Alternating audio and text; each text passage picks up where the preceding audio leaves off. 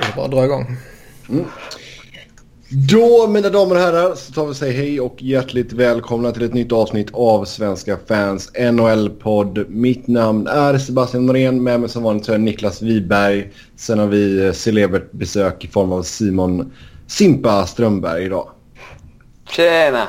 Tjena! Tack för att du ville vara med oss då. Robin, ja, jag vet inte vad Robin gör nu för tiden. Han är aldrig med eller? Nej. Han har lagt ner helt. Ja. Det är för mycket Djurgårds uh, fotboll just nu för honom tror jag och jobb. Ja, ja. Ja, jävla Ja, ja. som jobbar.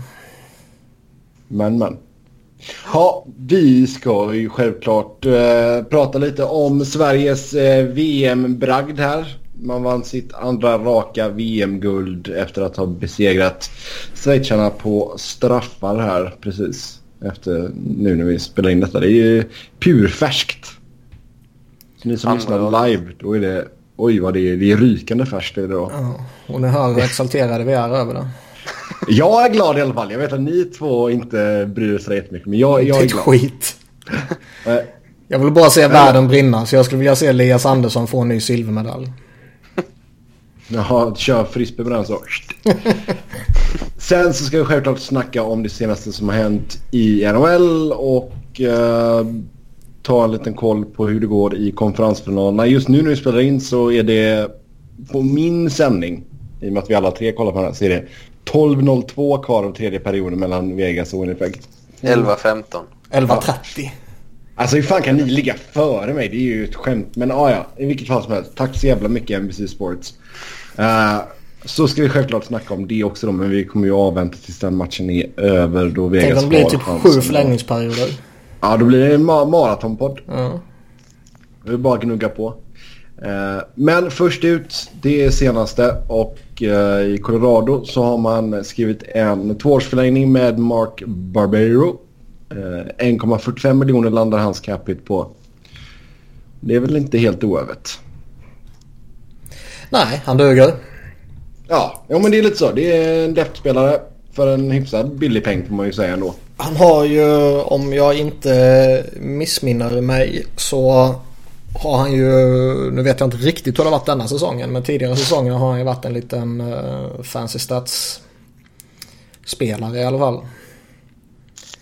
Med bra eh, underliggande siffror och lite sådana här saker. Så det finns väl något att ta på där. Och eh, eftersom jag vet att Simpa hatar något så, allt sånt där så nämner jag det. Ja, exakt. Nej, han hade väl lite problem med... Hade han lite problem med skador under säsongen? Det blev bara 46 matcher i grundserien. Ja, han Vågar har inte svara på det. eh, aldrig varit den som är eh, mest ordinarie heller. Så det kan vara så också. Mm. Men 1,45 miljoner i alla fall per år i två år. Det är ju helt okej får man säga ändå. Tittar vi på... Det är väl ett kontrakt också som borde indikera att han ska vara ordinarie tycker man. Ja, Så han absolut. två år på nästan 1,5 för att ha på läktaren liksom. Nej, absolut inte. Nej, det blir intressant att se här vad Colorado gör med sin backuppsättning också. Ehm, man har ju lite, lite att välja på ändå. Alltså det intressanta är ju som Joe Sakic hintade om lite när de hade sina exit interviews och så här grejer att de eh, kanske kommer fortsätta pumpa in unga spelare. De hade ju redan relativt många denna säsongen och det gick ju väldigt bra för dem. Eh, Och ska man då köta in ytterligare någonting så är det bara superskoj. Mm, alltså vad har du nere i systemet bland de yngre förmågorna som kanske kan pusha för en plats? Cale McCarr. Cale McCarr Ja, i kö. Nej, men, nej men det är väl han som, jag vet inte riktigt om han, eh, vad, vad han har sagt om han spelar college hockey. Så jag vet inte riktigt, tanken är väl att han ska vara där ett år till så att eh, man kan ju räkna bort honom till hösten men eh, annars är han väl det stora namnet på, på backsidan. Eh, Connor Timmins sa de ju också. Mm. Men det kanske är... Jag vet inte riktigt. eh, Men det kanske är lite tidigt för att släppa upp honom direkt. Han kommer ju från juniorligan nu. ja. Nej, jag vet inte riktigt vilka det är annars men eh, å andra sidan uppenbarligen så tog de sig ett slutspel med den backuppsättningen de hade i år. Det, det trodde man inte riktigt på förhand. Så att eh, det går kanske. Ja, det är väl inte helt oerhört. Vi får se vad Sakic gör där. Uh, sen Edmonton signade Joel Persson från Växjö. Ett år, 925 000 plus bonusar. Stannar ett år i SHL. Det är ju klokt. Jävla resa han har gjort där. Ja, och det är klokt att stanna. Alltså gå från division 1 till SHL till uh, NHL. Uh, känns ju som att det kan bli lite uh, övermäktigt kanske. Men uh, ja, absolut. Absolut. Det, det känns väl som ett rimligt steg. Vi såg ju lite hur det blev för Hultström till exempel. När han skulle ta klivet över till Florida. Sen var det lite andra grejer där också som, som spelade in. Men, men uh, uppenbarligen så funkar det inte. Det sket sig lite i och med att det, det blev ett dåligt första år så, så sket det sig andra året också. Så det, det är nog vettigt att, att vara hemma och, och uh, fortsätta utvecklas i, i, sin egen takt och kliva över när det är dags. Liksom. Men det var inte bara Edmonton som var på honom heller utan det var ju Nej, det ett, gäng, ett gäng lag som var på honom. Så att eh, han, han kunde nog välja där och det finns väl värre ställen att komma till än, än till Conor McDavids klubb. Även om det också är Peter Chiarellis klubb. ja. Det är nog McDavids längre än Chiarellis. Det där är det lite typiska är glaset halvtomt eller halvfullt. Ja. Vems klubb det är. Ja, Nej, men det ska bli spännande. Han är ju, han är ju från, från Osby. Eller Osbytrakten i alla fall. Det är ju det är mina hemtrakter så det är lite, lite extra kul så när man har lite gemensamma vänner eh, med spelare. Så det ska bli kul att se vad man kan göra. Framförallt som, som ni var inne på har tagit, tagit raska steg uppåt i, i serie eh, ja, i serierna Mm. här eh, under några år. Så att, eh, ja. Men nu blir det ju helt plötsligt lite press också. Ja, man tycker ju Edmonton eller vilket lag som än skulle signat honom för den delen bör ju rimligtvis kanske vilja se att han kan göra samma sak igen. Så att han inte bara är en sjuk one-hit wonder. Mm. Och eh, som sagt, ja, ja, jag ser det bara positivt sen kvar ett år till. Spelar i SHL i ett jättebra lag. En väldigt framskjuten roll. Eh, gör exakt samma sak igen. Signar nytt kontrakt nästa år i så fall och, och kliva över liksom. Yes, nej, det blir spännande att följa. Mm. Sen eh, poppar det upp något rykte om att eh, LA ska vilja ha tillbaka Slava Vojnov. Eh, jag vet inte exakt vart detta kommer ifrån. Det kommer från någon rysk eh, sajt. An, antar jag. han, Letten, vet han, Al, Alvis på Twitter. Mm. Vad heter han? Calvins. Ivis Kalnins. Ja, något sånt. Ja. Jag tror det var han som jag såg det först i alla fall. ja. Och, så, och sen så såg jag några andra uppgifter om att det mer hade varit att man skulle försöka trada honom.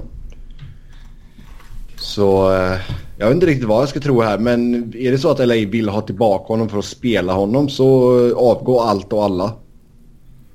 Det, vi har pratat om Vojnovs situationen förut också. och Han ska inte tillåtas komma tillbaka och jag skulle bli eh, riktigt förbannad ifall eh, mitt lag skulle vilja ens tänka på att ta tillbaka honom. Han säger ju här, han uh, Ivis, att eh, Rob Blake ska ha snackat med rysk media att, och sagt att det typ är för tidigt för att snacka eventuellt kontrakt innan eh, the legal issues. Vad fan säger man på svenska? Den legala biten. Ja, typ. Eh, innan det är avklarat. Um, Jo men jag, jag är helt och. Vojnovs så- agent ska ju ha varit i kontakt med NHL. Jo, men han är ju kåt på pengar bara. Så det är väl inte så jävla Får konstigt. pengar i KHL också. Jo, man får ju kanske mer pengar i NHL. Inte säkert. Eh, nej, det är i och för sig jävligt sant. Alltså en toppspelare i. KHL kan du tjäna mer än i NHL ju. Jo. Mm. Ja, nej, i vilket fall som helst. Även om liksom, han skulle få klartecken av immigration och komma tillbaka så vill jag ju fortfarande inte se honom i mitt lag. Nej fast LA har ju visat flera gånger om att de är en smutsig äcklig organisation som skiter fullkomligt i sånt. Ja, fast nu har man ju en ny ledning så då hoppas man kanske att det skulle vara... Fast toppen av ledningen är väl inte utbytt. Det är ju där det eh, bossas. Jag vet inte jag hur mycket uh, Anschutz har eh, day to day business att göra men... Nej, men om han tillåter det eller inte tillåter det är ju direkt avgörande. Ja. Ja, nej men det är för fan. Det är ju, sätt ner foten och säg nej bara. Smutsig organisation. Väldigt äcklig du- organisation. Jag förstår inte hur du- man kan supporta en du- sån organisation. Tradar du hans rättigheter? Ja, fine. Det skiter jag väl i. Då får man någonting ut av det. Nej, men det, alltså det... Men å andra sidan var... Jag, jag kan... I, I ett sånt läge så är det ju... Ur klubbens synvinkel, var, varför skulle man ens alltså, trada honom i så fall? Det är också... Det är också på gränsen. Då utnyttjar du ändå honom. Utnyttjar den personen. Ja, du utnyttjar situationen lite men det är ju inte lika smutsigt som om du skulle ta tillbaka och spela honom. Nej. Nej, såklart inte. Det är det inte. Det intressanta här är ju att det här snacket vägrar dö ut. Så trots att vi sitter här och, och är väldigt skeptiska till att det kanske blir av och väldigt många andra för den delen också är väldigt skeptiska till att det blir av så återkommer ju ryktet hela tiden. Jo, jo, men så länge som vi inte har fått ett definitivt beslut av eh, immigration så... Nej, nej. Så är det men jag menar det, ett rykte kan ju ploppa upp och sen dö ut och sen aldrig återkomma. Jo. Men det här Absolut, fortsätter ju puttra och puttra och komma tillbaka. Jo, men det är väl bara för att han är en så pass bra spelare antar jag. Jo, jo. Så vi får se där. Alltså, sen så håller inte jag... Jag skulle inte hålla andan över att immigration gör någonting snabbt heller så... Eh, Kommer lite eh, sedelbuntar i rätt ficka sen eh, kommer han in i landet. Byråkratin här den tar tid. Ja, Eh, alla är mutbara i USA, det vet du. Hur fan fick du medborgarskap annars liksom? Jag är en her, hederlig och eh, fin människa som svarar rätt på alla frågor. Ja, som vänder ryggen åt ditt land. Eh, sen, Ryan O'Reilly mest sannolik att flytta från Buffalo enligt Uncle Bob. Carolina och Montreal nämns som alternativ. Montreal letar ju febrilt. Ja, det gör väl Carolina också. Men Montreal har ju letat center i åratal känns det som. Jo. Så att... Eh, ja, alltså O'Reilly är en väldigt duktig spelare. Eh, och det är inte ofta en, en sådan center i så fall blir tillgänglig. Eh, så att eh, det är väl rätt givet att de måste vara med i budgivningen där. Men sen, eh, sen kan man ju fråga hur de tycker att, att hans, hans spelartyp passar överens med eh, det de vill ha. Grit och härlig karaktär och lite sånt. Han, han är ju Han lite brukar ju lirakille. fylleköra och slåss och bråka så han passar väl perfekt in i den karaktären som. Mark Bergeron Ja. vill ha och snacka om hela tiden och med tanke på vilka han värvar in. Frågan är om han är tillräckligt hungrig nu efter det han sa i, i exit-intervjun där. Ja, precis. Fast, Nej, men så att, fast det, eh, det, det, är ju, det kan ju varit, han kan ju faktiskt verkligen vantrivas i, i Sabres. Och, Ja, det är väl inte så jävla konstigt. Nej, och spy på de här åren som har varit där. Eh, Men det är ju lite lustigt ändå att... Alltså han kan ju gått in här och, och krävt en trade och, och liksom jag vill bort från den här skiten och det är därför han är tillgänglig. Annars är det ju alltid lite lustigt när man ska skaka om laget och man gör sin typ näst bästa och typ tredje viktigaste spelare tillgänglig. Ja. Eh, Det är väl lite som Bob, eh, han nämnde ju på sin Bobcast att eh, de vill ha en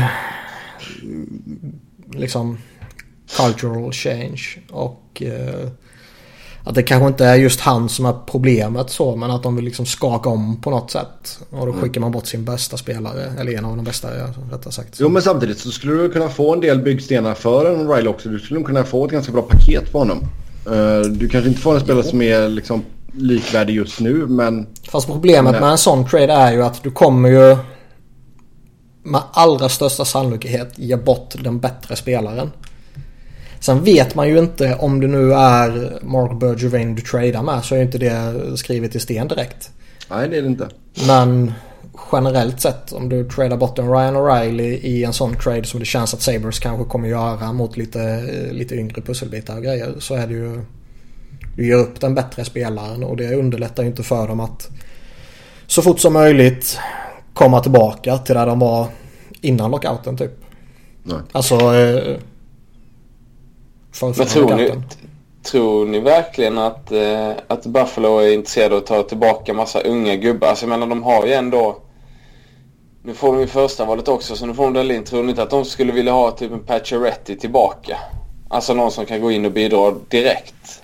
Jag, jag, jag har svårt att se att Buffalo skulle vara superintresserade av att få ett paket med bara massa unga talanger och draftval som du liksom inte vet vad som händer. Jag tror, måste, tror ändå du måste få in lite impact-spelare. Jag håller med dig. På en gång. För att, eh, ja oavsett, alltså även om de är i en, en ny sorts rebuild så att de kommer inte få en ny, oavsett vad, vem de skickar egentligen så kommer de inte få en, en en Dalin till exempel utan han, han får dem ju genom draften. Så att, jag, jag, Nej, jag håller med dig. De, de kommer söka och få, få liksom, ja, men spelare som går in och bidrar direkt. Jag håller med dig i liksom att det är vad de borde göra men jag tror inte de kommer göra det. Nej. Nej, alltså hade jag varit Buffalo så hade jag gärna sett Pacioretty gå andra vägen. Men ja, det blir inte sånt att följa. Ja, men du kan få han förlängt i samma veva. Ja, exakt. Visst, Pacioretty Sen... kan väl hitta eh, sämre lirare att gå till än Jack Eichel och Mittelstadt och Dalin. Så det kanske går att övertyga honom. Ja, han behöver väl bara ett miljöombyte också. Sen spelar det väl egentligen ingen roll vart han hamnar. Ja, ge det ett år sen kan han ju välja vad fan han vill. Jo, fast han blir ju inte mer hatad än vad han var, eller ouppskattad kanske är bättre ord. Nej, men det blir man ju aldrig om man jämför med. Nej. Ja, sen äh, fick vi lite rapporter om att Arizona sägs förhandla om ett åtta års kontrakt med Oliver Ekman Larsson. Det är ju föga förvånande. Äh, summan som har nämnts äh, än så länge är 8 miljoner per år.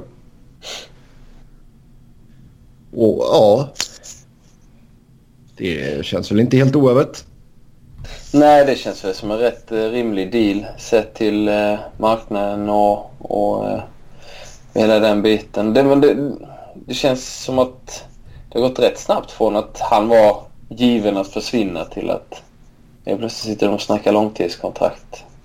Jag vet inte, jag undrar vad det är som har hänt liksom, i klubben. Undrar om det var liksom att de eh, vaknade till liv här under andra halvan eller om det bara har varit Alltså Shaika har ju sagt hela tiden att han inte liksom...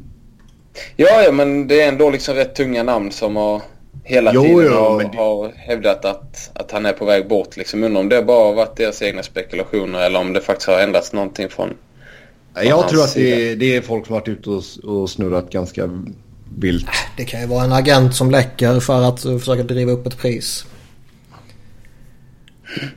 Alltså jag tror alltså kontakten som de här eh, stora har tror jag till stor del är agenter. Jo, men sen är det alltså klart. När, när, när, eh, när Ekman Larsson signar med Arizona. Så tror jag ju inte det är Shaika som drar ett sms till Bob McKenzie och säger nu har vi signat eh, Ekman Larsson. Nej, nej. Utan, utan det är ju någon, eh, antingen är det ju liksom någon, någon vaktmästare som har hittat någonting och så hör han av sig. eller, eller så är det ju agenten eller någon i agentstallet eller vad man ska säga. Ja. För att man vill få ut det. Alltså det... Städerskan på kontoret? Ja, nej men alltså det kan ju vara någon, uh, någon, någon i kansliet som liksom får se allt sånt här och som är i kontakt. Alltså det kan ju vara vem som helst jo, på kontoret och, och sådär. Men jag tror ju att det till stor del är uh, agenter. Och uh, vi ska väl passa på, när jag fick en liten lucka där, och gratulera Vegas till finalplatsen. Ska vara klar med. Jag har 40 sekunder kvar på min sanning. Får se om det händer något spännande här nu. Ja, precis. Ja, nej precis. Men eh, nej, så är det väl säkert att det är agenterna som, eh, som läcker. Men det, det känns... Men det, liksom, ja. men det, har ändå varit Shaika har sagt hela tiden jag letar inte efter att trada honom. Vi vill gärna att han stannar. Och Oliver har sagt hela tiden jag vill gärna stanna. Så 8 gånger 8 tycker jag känns man säger det. Ja men det säger känns... varenda spelare. Det, det, säger, det finns inte en enda spelare som inte har sagt att de vill stanna. Någonsin. Typ. Nej, antingen det eller så går man ju officiellt ut och kräver en trade. Jo men... Ja men så här, alltså, grejen är att han har ju sagt det typ en miljard gånger. Det är inte så ja. att han har sagt det en gång och sen Han har, har väl fått uh, en miljard frågor då? Jo det har han väl kanske fått. Det är inte så att han uh, ring, ringer upp tidningen och säger tjena jag vill stanna, hej då. han får Det hade ju... varit rätt skönt. Annars bara, vem var det? Det var Oliver Ekman Larsson. Han skulle stanna kvar. Ja. Nej, Ja, men som sagt. Ja, 8 gånger 8 det, jag tycker det känns helt rimligt faktiskt. Ja. Det är, för jag menar visst, han skulle säkert kunna kräva mera. Och Arizona skulle betala. Ja, så länge de har pengar i, eh, vad heter det, i kassakistan. Vilket man ju inte alltid är helt övertygad om när det kommer till Coyotes. Nej. Men, eh, men visst, sen har han ju suttit på ett ganska bra kontrakt också med en cap hit på 5,5 miljoner. Så det är dags att casha in lite. Nu när hans jävla säsong är över får du ragga upp honom så vi får med honom igen. Så får vi ställa honom mot väggen på om han verkligen vill vara kvar eller om han vill sticka. Om det är han som har ringt upp tidningen och sagt det här Exakt. Ja, exakt. Vi ringer honom klockan åtta på morgonen första juli. Har du signat den eller? Ja, kan, kan vi livestreama när du signar kontraktet? Exakt. Uh, nej, så som sagt, så det är, ja. Ja, vi får se vad som händer. Men eh, allt, han kommer. Ja, det, det är nästan någonting jag skulle kunna sätta huset på. Det är att han signar typ. Nästan. Alltså det känns, Nu- det känns lite som att... så är, kolla den här segwayen. Nu är det ju mer, nu är det ju tillåtet att betta på idrott i USA. Kan jag betta på att Oliver Ekman Larsson kommer skriva nytt kontrakt? Vart hittar jag det någonstans? Jag vill bara googla. Ja, möjligt. Men, men det är liksom att... Eh, om han verkligen skulle viljat ta sig bort från Arizona så skulle det ju förmodligen skett för några år sedan. Eh, Ekman Larsson idag är ju såklart jätteattraktiv. Men Ekman Larsson för typ tre år sedan på 5,5 miljoner i ytterligare några år. Vore ju guld liksom. Jo. Jo, men sen är ju inte, alltså det är ju, det är ju vissa som inte verkar ha koll på det här med capen och att den går upp och sådär liksom. När folk, vissa har ju slängt ut att "Åh, 8 miljoner det är alldeles för dyrt. Men jag menar procentuellt sett så är inte 8 miljoner vad 8 miljoner var för ens två, tre år sedan liksom. Nej, nej. Om man tittar på Så, hans lön så har den ökat. Kommande säsong Ja. tjänar han 7 miljoner. Så. Jo. Så där får man ju så ta det i, i åtanke också. Eh, Jakob Truba, eller ska vi ta den här betta på idrott i USA? Vi kan väl ta den när jag försökte göra det så snyggt där. Ja, jag försökte Eh, förstöra det så snyggt. Ja. Så högsta Jävla domstolen här i. USA. Eh, de... Eh, oh, fan, hur översätter jag det här? Supreme Court struck down a 1992 federal law. De... Det är du som är amerikan. Ja, men struck down. Det var ju en bra översättning på det. Ja. De rev upp, tack. En federal lag från 1992 som eh, gjorde att det mer eller mindre var förbjudet att betta på sport i mer eller mindre alla delstater. Nevada inte en av dem såklart. Men eh, ja, nu verkar det vara fritt fram att eh, lägga sportbets eh, lite överallt här i landet. Så det, ja, det betyder ju egentligen ingenting för oss i Sverige. Nej, Men... Eh, mer än att vi kanske kommer få en massa större reklam känns som. Överallt när man tittar på matcher så lär det komma upp så här grafik med bett och grejer.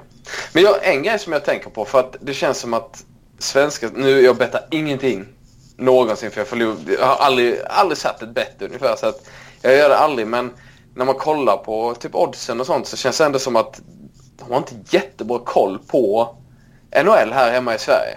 Men undrar om det kommer förändras allt eftersom att de amerikanska, alltså... Ja, de att tar rygg på de amerikanska oddsen. Ja, för Ja. att de är lite mer ingående så det kanske blir, blir lite mer. För det känns som att det är rätt ofta med för dem att kolla oddsen här hemma inför, inför kvällar och sånt som, som de är rätt... Eh, ja, det, det är inte jättebra koll på, på hur bra lagen faktiskt är liksom. Nej.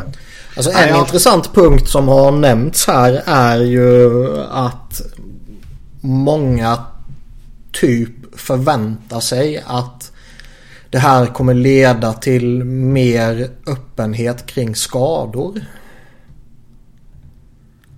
Att det på något sätt antingen direkt eller indirekt kommer leda till att man slipper det här skiten med upper och lower body injuries. Utan man kommer säga att det är en axelskada eller knäskada eller hjärnskakning eller vad det nu är. Och folk hänvisar till att... Det, liksom. Vad sa du? Att ligan i så fall skulle, på något sätt skulle kräva den informationen. Att den informationen släpps. Ja, att liksom i, i och med att det kommer figurera sådana pengar kring ligan förmodligen nu. Antingen direkt eller på sikt. Och att det måste till för att... Eh, eh, vad, vad heter det? För att ge mer rättvis förutsättningar typ liksom. Man vet att han är borta eller att han eventuellt kan spela. Och jag menar, kommer det här leda till att vi får ännu tydligare regelverk på något sätt? Kommer det här leda till att man måste förtydliga saker ännu hårdare? Så att goalie interference inte bara blir en helt absurd bedömning som ena dagen godkänns och nästa dag en identisk situation. Det hade jag aldrig vågat Fans. betta på. Nej, och Nej men jag menar i där- längden kan det ju leda till Ja. att de känner sån press att Men- det är sådana pengar involverade att de måste liksom standardisera det extremt. Men det, det där har inte, den effekten har du inte haft på någon annan sport. Eller i alla fall, kolla fotboll, liksom handsregeln till exempel. Det finns ju ingenting där som har gjort för att det ska förenklas. Eller, det har det kanske men det har inte haft någon effekt. Det är fortfarande väldigt rörigt vad det är som gäller och det är, domsluten är ju vad de är liksom. Och, Så jag tror ju ändå att typ VAR har en... Vad sa du? Jag tror att VAR till exempel kan nog VAR? ligga alltså mycket, mycket sånt bakom att det diskuterades och införs. Video assistant referee. Mm. Ja, nej, nej, jag har väldigt svårt att, att se det. De, Alltså. liksom, typ, Alltså, de har blivit jag- extremt noggranna med vem det är som ska bli målskytt. Mm. Är det forwarden som gjorde mål eller är det backen som råkar styra den som gör självmål för att... eh, Men du har ju inte självmål i hockey. Nej, det- men, nej, nej, men det kan ju bli andra saker. Ja. Jag försöker bara hitta något positivt. Jo, jo. Alltså det som jag För en gång skulle jag är göra den positiva den här podden och ni bara trycker ner mig. Vad Ja, fan är exakt. detta? Nej, alltså jag läste, läste lite här från en artikel på New York Times och alltså de säger att de uppskattar att ungefär 150 miljarder dollar läggs i illegala bets varje år av amerikaner. Hur mycket sa du? 150 miljarder? Ja, 150 miljarder. Rätt mycket. Det är ju helt skadat. Vad, vad ligger Sveriges eh, GDP på? Jag tror du frågar fel personer om det. BNP? Ja, det är väl mellan eh, 1100 och Ja. 44 någonstans. Ja, nej, så eh, ja. Det är ju en jävla massa pengar i alla fall. Men det känns som att, eh, ja. Å ena sidan så är det ju som Simpa sa att vi kommer nog översköljas av massa jävla reklam och skit. Jo, jo att nu, nu går vi in på liksom uh, Shuba Shuba bets, eh, odds of the game och sånt där skräp ja. Absolut. Men jag, alltså hellre det än reklam på tröjor. För det har ju, se, senaste åren har det ju tisslats och tasslats lite sådär. De testar lite under World Cup att det kanske är aktuellt med tröjreklam så småningom. Och om det här rimligtvis, om det liksom blir samma effekt där borta som det är i Europa. Där du inte kan titta på en idrottssändning utan att se reklam för 12 olika bettingbolag liksom. Oavsett om det är hockey-VM eller Premier League eller Champions League eller vad det nu kan vara. Om man får samma effekt där borta så kommer det pumpas in hur mycket pengar som helst i ligan. Och då kan ju det kanske rimligtvis motverka tröjreklam. Ja, alltså du kommer ju säkert vara någon sån här officiell bettingpartner. Det är, Ja.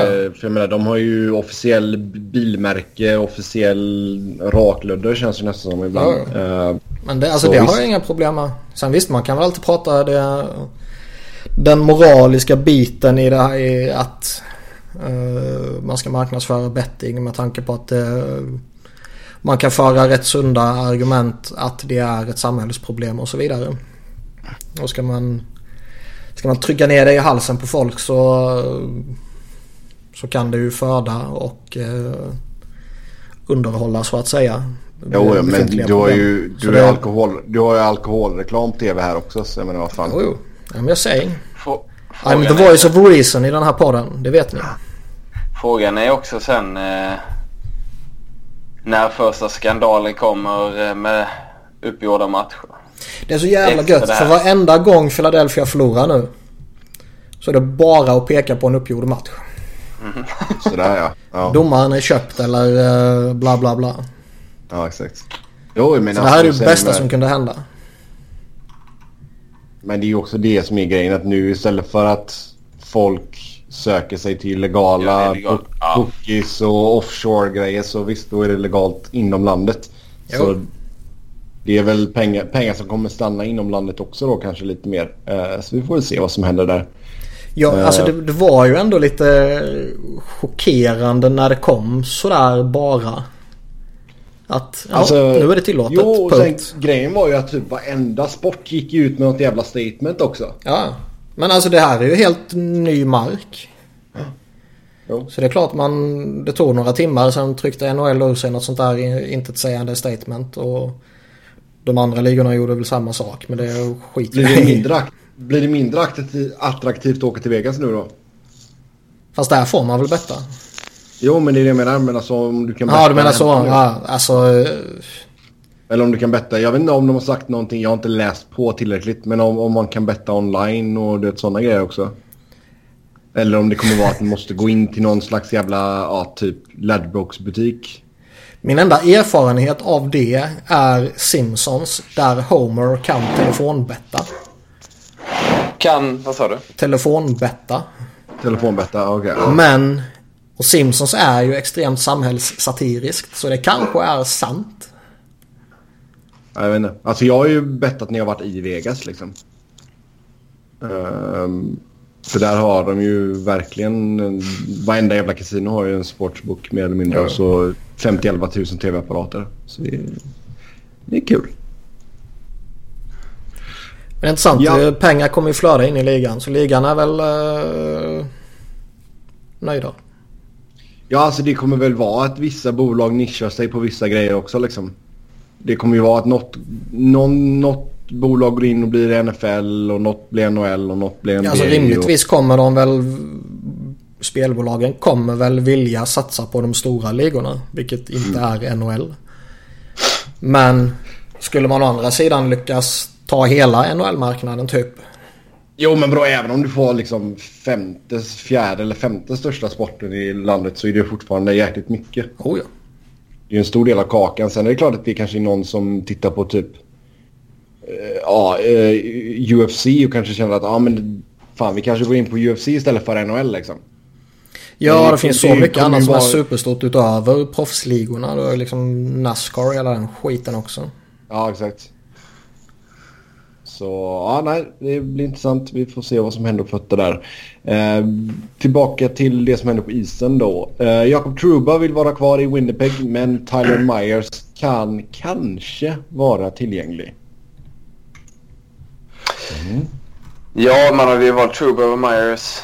Även om Myers jag tycker ändå han har varit bra i år.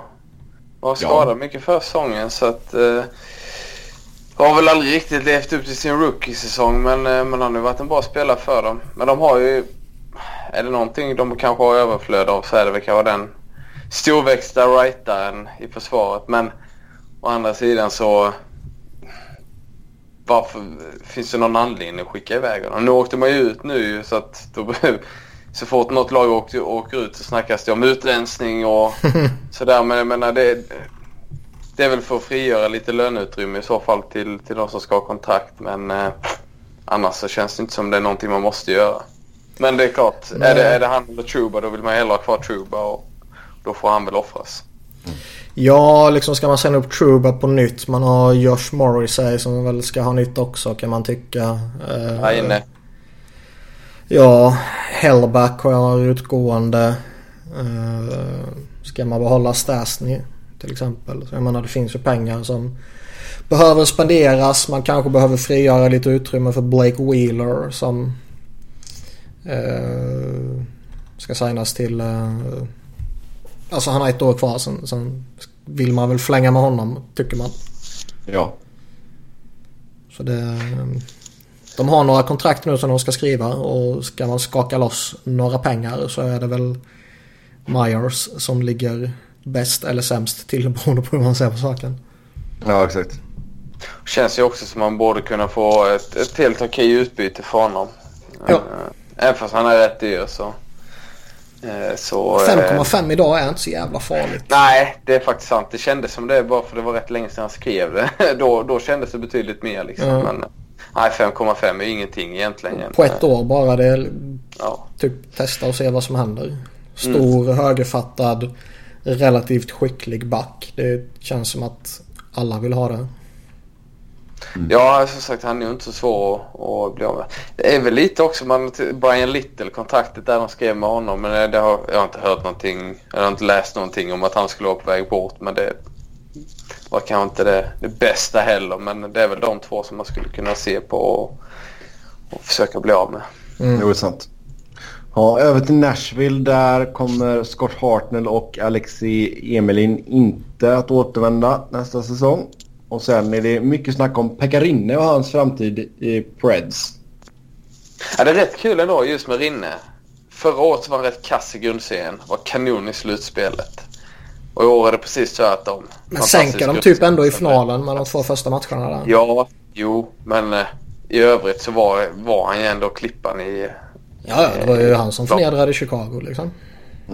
Nej men så då, då tog man just hur, hur man väger en säsong. För då var det liksom inför efter säsongen så kändes det som att han var given på sin plats. Trots att egentligen det lilla urvalet var det som, som han hade varit bra i. Och i år så samma, eller då är det precis tvärtom att då vill man kanske bli av med honom. Men då egentligen när man kollar på hur många matcher han har varit bra jämfört med hur många, många han har varit dålig så har han ju övervägande varit väldigt bra i år. Fast det är då man vill göra sig av med honom. Men det är klart det är andra grejer som spelar in och Saros har ju egentligen inte gett någon anledning att tvivla på att han, han kommer att ta över första spaden. Eh, så att det kanske, men det är inte bara att ge den till honom heller utan han ska väl ändå konkurrera ut Rinne. Det är väl det bästa scenariot att, att han till sist eh, spelar så pass bra att han ska ha första spaden. Det är väl det man, man vill komma Ja, fram. lite Problemet så. med Rinne är att han kostar. Att han Ja, exakt. Det är det stora problemet. Fast de har liksom inga, inga problem mot capen heller. De släpper de Alex Gemelin och Hartnell nu så har de Ryan Hartman de ska signa upp och eh, det har ju bekräftats nu i efterhand att han spelade skadad så då fick man väl lite förståelse för att att han inte kanske var så bra som man hade förväntat sig. Nej. Eh, Men då, det känns ju ändå som att de skulle vilja ha in en, en, en riktigt bra spelare till. Kanske framförallt i anfallet. Det håller jag med om. Eh, och Men de har ändå då är 7 det väl miljoner cap space. Och de har Hartman och signa. Och Saros. Saros. Och Saros, sant. På, ja, och det är i och för sig bara ett år kvar på Rinnes kontrakt. Ja, Mm. nej det, det känns ingen jättebrådska och liksom du får ju ingenting för honom heller i detta läget. Ingenting som hjälper dig mer än vad en, en Rinne som i värsta fall backup till Saros skulle innebära. Alltså det man kan få det är väl eh, om man skickar honom och så får man någon billigare veteran tillbaka. Ja men det är det jag menar men som du är inne på då. Det är inte så att det, det, det finns ju redan utrymmet under, under taket så det känns kanske inte riktigt som att det Nej exakt. Det är om David Poyle har något annat jättestort på gång. mm. Och att man behöver skaka bort miljoner och då är det liksom där man gör det. Mm. Tavares. Ja. Men det, det är väl den enda eh, riktiga anledningen så som jag kan se. Och ska man någon gång vara lite sentimental i en klubb och liksom behålla spelare för att det inom situationstecken är rätt att göra det. Så är ju Pekka Renne typ ett typexempel. Jo. Jo, jo, behöver du inte de sju millarna nu på direkten så visst absolut. Det är Sju miljoner. Ja. Sen är det mycket pengar men ja, jag menar det är alltid det är inte så att man de kommer att stå och gråta över att de inte utnyttjar de sju miljonerna i så fall. Men det känns ju som att det är deras sits. Så vitsen med, alltså det finns ju ändå en rätt stor uppsida med att ha honom i klubben även, dess, även nästa säsong. För att vem vet, han kanske, Saras kanske inte alls blommar ut. Kan inte, bryter benet. menar, ja, står du där då med Curtis McElhinney istället liksom, ja. Då tar jag hellre Rinne för 7 miljoner. Oh, ja. Jo, det är sant. Mm. Nej, Nashville-spelarna såg bra ut i VM. Det kan man lugnt säga. Kommer till det snart. Eh, Edmonton kommer gå hårt efter ett stort backnamn. Um, och sen Kläffbom plus... Nu får du översätta för mig Niklas. Kläffbom plus 10 OA för Ristolainen. Ja. Ja, okej, okej. Tack, tack, tack. Jag bara, vad fan är det här nu? Varför, Eh, varför översätter jag amerikanska grejer och inte du idag? Ja, det vet jag inte. Jag hade bara skrivit overall i och med att det är ett ord. Ehm, För många tecken. Det går snabbare att skriva OA. Plus jag visste att du för- skulle bli lite eh, förvirrad. ja, Vad ska du göra med all tid du tjänar på förkortningar Wiberg? ja. Eh, det känns lite dyrt kan jag känna. Men sen är inte jag jättesåld på Ristolainen heller i och för sig. Ska ju tilläggas. Är någon det? Är någon Ja, det är, Det är Jaha. det är nog många Buffalo-fans ändå som är... Alltså han har ju satt sig i en dålig sits. Det är liksom... Han är väl en att- vattendelare också. Antingen tycker man Han- han är legitimt bra eller så tycker man att han är jävligt överhypad. Han har ju satt sig i en... Liksom, det är ju Buffalos fel också att man har satt honom i den sits man har gjort. Ja, men, men, men grejen med Ristolainen är att det, det är inte så att han är en dålig spelare. Men just att Klefbom känns ju hyfsat jämbördig. Och sen så plus tionde overall. Ja, det, ja, Nu det, vet man ju inte om det här är ett rykte som... Vad fan jag har inte hört han? detta själv. Ed- Edmonton-korren på TSN. Ryan Rishow eller vad fan han heter. Han är ju typ lika galen som Peter Chiarelli är. Så frågan är ju om det är ett rykte som han har snappat upp eller om han typ står och svingar själv. Eller om han tänker att så här skulle Peter Chiarelli göra. För jag menar vad Ristolainen har snittat runt typ 43 poäng de senaste tre säsongerna. Ja men då, tre säsonger där han har gjort 41, 45, 41. Så han Ja. håller ju en jämn nivå i alla fall. I ett Så visst, det, är- dåligt lag. det, är ju, det är ju ett uppköp. Alltså just om man bara tittar produktionsmässigt sett mot, mot Kläffbom. Men samtidigt så vet jag inte om han hade satt sig i en mycket bättre sits i, i Edmonton heller. Nej. De har ju, de, de vill ju ha, verkar det som, desperat den här offensiva backen och gärna en högerfattad sådan. Och hur många sådana finns det som är liksom definitivt tillgängliga? Jo. Det är men i det läget ändå. då vill ju nästan spela Ristolainen med, med Oscar. Oskar? Ja, vi har gått till förnamn nu. Ja. Eh, ja, det känns väl som det perfekta paret i så fall. Men det är ju svårt om de byter lag. Jag menar sätta honom med typ Säckara liksom. Nej, Chris Russell. Ugh. Nurse. Ja, Nurse kanske skulle funka men alltså Nurse vill de väl ändå så ska vara lite mer... Ja, Offensiv. full, lite mer offensiv, lite mer full fart framåt. Jag menar sätta båda de två samtidigt. Nja, det kan nog bita dem i röven tror jag. Alltså hela det här ryktet med Kläffbom plus mm, draftvalet mot Ristolainen känns... det Sådär. Känns, ja, sådär och det känns så osannolikt. Men med tanke på att det faktiskt är Edmonton och Peter Chiarelli så måste man ju typ ändå ta det som... Ja, lite sannolikt är det nog. Ja, Ja, och, men, och sen, men själva grejen att gå efter Ristolainen i Edmontons sits, det känns inte helt orimligt. Men det är Inte just alls. liksom Klevbom och tionde totalt. Det känns riktigt dyrt för en spelare som som inte är en första back liksom. Eh, kanske är, ja men tredje back och kanske toppar som andra back eller något sånt i ett lag. Känns, känns som det är rätt mycket, mycket att punga upp. Framförallt när Klefbom kanske inte riktigt har samma eh, tak men, men ändå inte jättelångt efter. Mm. Mm. Och han är signad det- på ett rätt fördelaktigt kontrakt också, Kläffbom. Ja. Sen så är väl inte Ristolainens katastrof heller. Vad är det? Fem? Nej. Dryga- Nej, inte fem. alls. Så det är ju, men, men visst. Men Edmonton blir sjukt spännande att följa och att man går efter ett stort backnamn. Ja, det är väl inte så konstigt. Eh, rykten om att en prospect har eh, en video game addiction som kommer att göra att han inte blir en NHL-spelare. Eh, snurrades det runt på Twitter och tydligen så ska den här spelaren vara Michael McLeod. Vad vet vi om Mr McLeod? Ja, han reppar ju en riktigt smutsig organisation. Vald som men- 12 draften 16. Ja, han skulle väl vara the shit i New Jersey innan, eh, innan eh, Hischer kom dit. Mm. Ja. Draftades. Eh, var för Mississauga Steelheads.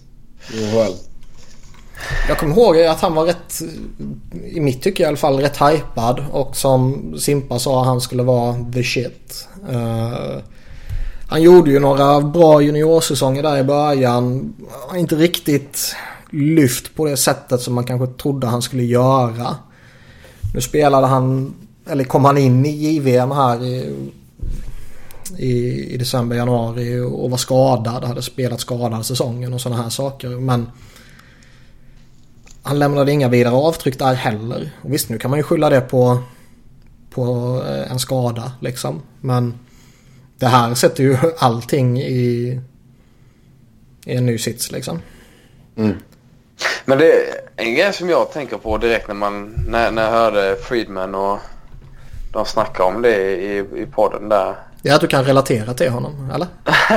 Nej, men, men just att det känns ju lite som om man fastnar i just tv-spel. Det liksom, känns inte som att man inte är jätteintresserad av att kanske satsa helhjärtat utan du har en talang och du känner att du måste göra det men det finns grejer som är roligare. Ja, han kanske vill bli, eh, han kanske vill bli sån e-sportproffs. Ja, men jag kanske, man, är kanske bara eh, gammal, gammelmodig men liksom det, det känns som att vara beroende av tv-spel. nej men liksom, ja, nej men det, det låter inte som ett riktigt beroende utan det känns ju lite som att det är en inställningsfråga generellt. Fan, det finns väl folk som är beroende av allt möjligt konstigt. Jo, visserligen men det är bara att inte ha en spelkonsol hemma om klubben förbjuder att ha det. Det är bara att inte ha kokain hemma. Ja. Nej, ja precis, men det kan du inte smussla med. Men om, om liksom... Han, kan, klubben, han kan väl spela på mobilen? jo. Vad tror ni det är för spel? Video, ja. Det är antingen NHL eller Fifa. Tänk om det är NHL 18 och han är liksom så jävla desperat att sitta och spela BA Pro eller vad fan det heter nu och komma bort från Devils. Och han bara misslyckas och misslyckas och misslyckas och misslyckas och misslyckas. Men han kan inte sluta förrän han kommer bort från den organisationen. ja men det vad, eller vad kan ja. det vara? Någon, som- vad, vad fan lirar kidsen Football nu? Manager, PubG? Farmville. Counter-Strike. CS, ja. CS-beroende. Ja, Call of Duty. GTA var- Online. Ja. Fan vad vi låter gamla alltså.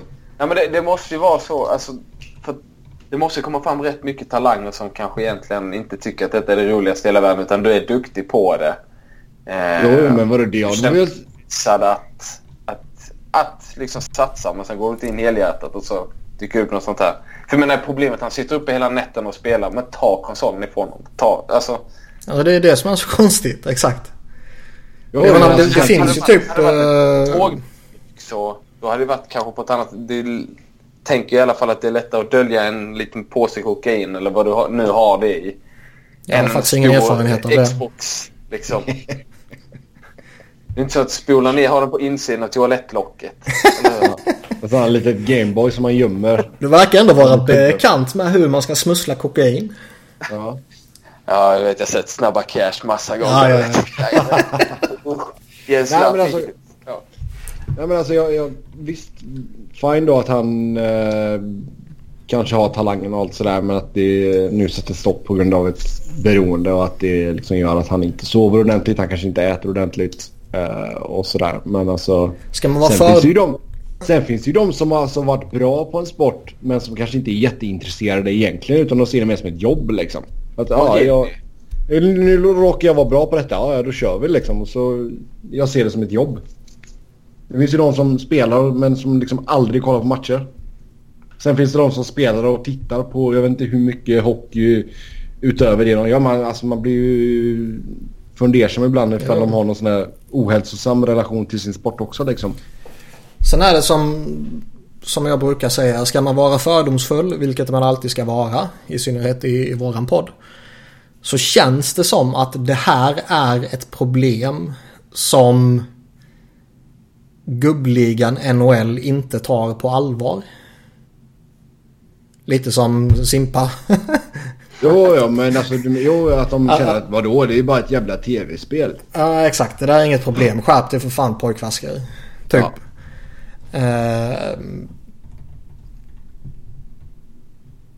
Men det, kän, det, det, det känns ju faktiskt som att den sannolikheten är relativt stor.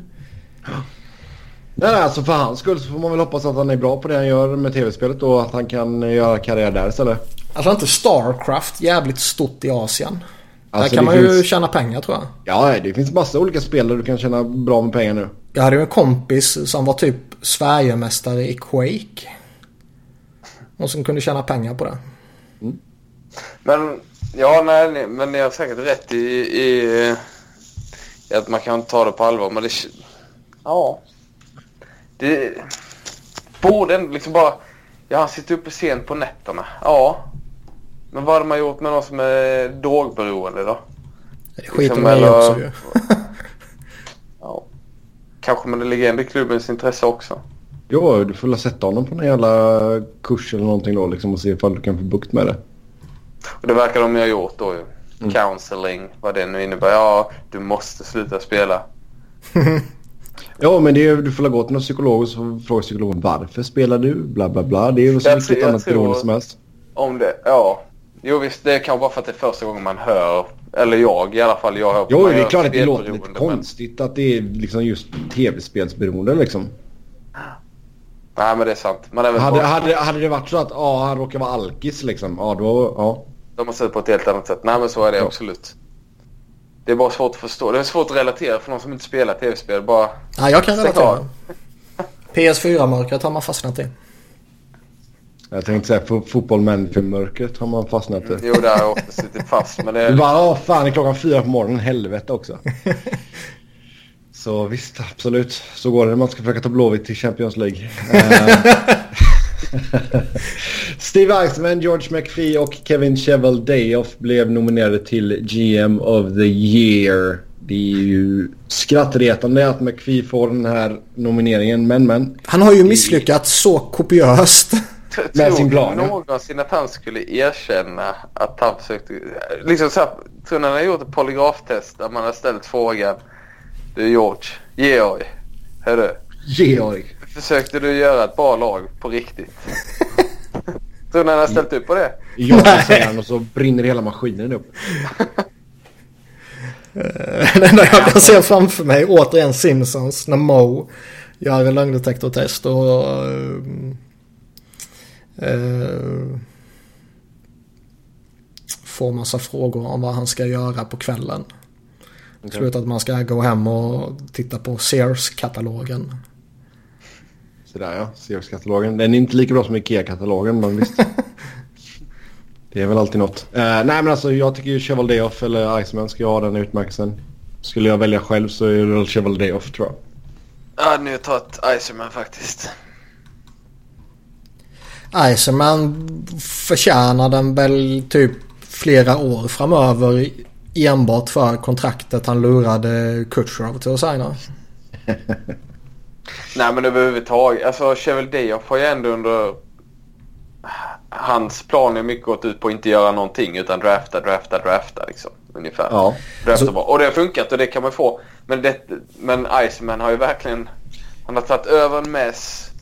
Ja, Liksom, han har varit lite mer kontakt som han har hands-on. löst. Ja, han har löst sjukt mycket och sen så är det han själv som har satt sig i den situationen ibland. Men han har ju... Detta är, alltså man kan inte se G- eh, Game of the Year som en, en utmärkelse för just detta året. För att Nej. det liksom mycket av det som... Dera, det är ju bara de lagen som har gått bra ungefär. Och den enda som har gjort någon jättestor grej kanske så var ju George McPhee och han, ja, som ni var inne på, han misslyckades med sin plan. Men det blev bra. Liksom. Så att eh, man, man får ändå se lite översikt och då känns det som att Iceman är den som, som har, har lyckats bäst. Även om Chevel Dayoffs plan att göra så lite som möjligt till sist också. Men det känns som att det var mer tur just för att spelarna faktiskt blommade ut. Hade Scheifele inte blivit så bra eller sådär så. Mm. Annars är väl Chevalier och Winnipeg eh, typ exemplet på hur det klassiska lagbygget ska gå till. Att man, eh, man bygger på det du har draftat på egen hand eller tradat till dig. Och eh, du har tålamod i flera säsonger och sen kommer det unga spelare växla ut och Scheifele och Laine och Ehlers och allt vad de heter tar de här kliven samtidigt som dina gubbar i Big Buff och så vidare håller, håller en god hög nivå. Mm. Uh, och sen när du är där och tar det där klivet då gör du en stor trade och plockar in Stasny. Uh, yes. Nej och jag, jag säger inget emot att han, han har inte på något sätt gjort dåligt jobb i år. Men, jag håller med dig i det du säger om Iceman. Jag tycker han ska få det. Men uh, vill ändå bara inflika att det känns som att Winnipeg är... Uh, folk kommer snegla på hur Winnipeg gjorde. Om det här var början på något stort. Att gå till konferensfinal. Missar de slutspel nästa år då liksom rycker man på axlarna. Men bygger de vidare på det här? Mm. Ja men jag, jag vad, vad, är det för, om vi bara snabbt. Vad, vad är det för deals de har gjort? Just Stastny plockar han ju in. Joe Morrow plockade han in Chevleoff. Mm. Det var under säsongen. Sen så inför säsongen plockade han in Kulikov och Mason. Och ingen av dem har ju gjort något större väsen av sig. Mason har varit skadad typ hela mm. Så det är inte så att... Alltså det största han har gjort utöver Stastny är ju att göra ingenting. Ja. Och det kan vara en konst i sig. Med tanke på att det har ju tagit Absolut. några år för dem att, uh, att ta det här klivet. Och det känns som att det är lätt att få den där paniken och, och göra någonting. Bara för att man vill skynda på processen typ. Mm. Uh, så det ska jag väl ha en klapp på axeln för och uh, allt sånt där. Ja, han har, fått mycket, han har fått mycket skit genom åren över att han inte har gjort någonting också. Ja. Så oh, ja. men att han faktiskt har att han har hållit sig, kört sin plan att den funkade. Men just i, alltså om man ska ge den i år Egentligen ska man, jag tycker inte att det är en utmärkelse som, som ska vara baserad på sången. Men tittar man på den här sången så är det inte så att han har gjort någonting just i år. Som gör att han förtjänar den mer än någon annan egentligen. Ska man dela ut det typ var tredje år istället? Ja men det är ju ett skitpris. Ja, jo men så är det. Det är ju liksom den som har... Som sagt den enda som verkligen har gjort något som påverkat supermycket i år. Det är ju kanske George McPhee. Eh, och det finns väl andra och också Peter men inte i positiv bemärkelse. Mm. Nej, det är konstigt pris. Det är vad det är. Eh, David Quinn från Boston University sägs bli nästa coach i New York Rangers. Eh, alltså om vi tittar lite på Quinns historia så spelar han ju för just Boston University och sen... Eh, han hade ju den här eh, blodsjukdomen som gör att inte ditt blod koagulerar ordentligt så då var han tvungen att lägga av. Uh, sen så fick han rätt mediciner för det och så lirade han en säsong i AHL med Binghamton Rangers 91-92 och sen ett år med Cleveland Lumberjacks i IHL. Sen har han coachat, han har varit assistent på ett par olika skolor och för olika ungdomslandslag och även eh, USAs seniorlandslag. Uh, som huvudcoach så spenderade han ett par säsonger med Lake Erie Monsters som numera heter Cleveland Monsters i AHL. Och sen var han assisterande för Colorado 2012-2013 och sen 2013 då så har han varit head coach på Boston University som är en jävligt bra hockeyskola. Ja. Mm. Nej, jag vet ingenting om honom. Aldrig hört talas om honom innan. Så att jag, jag lyssnar, tar in, hoppas det går skit. Jag undrar om... Eh, alltså från att ha haft inga i princip college coacher som har klivit in i ligan. Eh, det var, vad var det, två eller tre tror jag det var innan Dave Hackstall kom in för några år sedan. Man undrar ju liksom om vilken bild ligan har av Dave Hackstall. För det känns ju inte som att den är synkad med Flyers-supportrarnas bild av honom. Eh, och man undrar om att han har klivit in och ändå till synes fått Philadelphia till att ta något kliv och bli slutspelslag och så vidare. Om det har påverkat på något sätt att man är mer öppna till att ta in andra collegecoacher. Eller om det bara är en slump att det blir eh, några stycken här nu på, på kort tid. Vi såg ju Montgomery till, till Dallas för någon vecka eller två sedan ju. Mm. Mm. Jag har inte heller någon vidare koll på honom mer att man har hört hans namn eh, här och där och mest hela tiden när det har pratats om någon som kan vara aktuell kanske. Ja, som Sebbe sa, Boston University är en, en respekterad uh, uh, hockeyutbildning eller vad man ska säga. Mm. Jag ska försöka, om ni drar ut lite på tiden, så ska jag försöka kolla vilka NHL-spelare de har. EP är segt va? Uh, vad har vi här? För mig är det i alla fall. Sjukt segt för mig. Mm. Um, Charlie McAvoy, Colin. Wilson, Nick Bonino, Alex Chasen, Adam Clenenning, um, Charlie Coyle, Colin Wilson.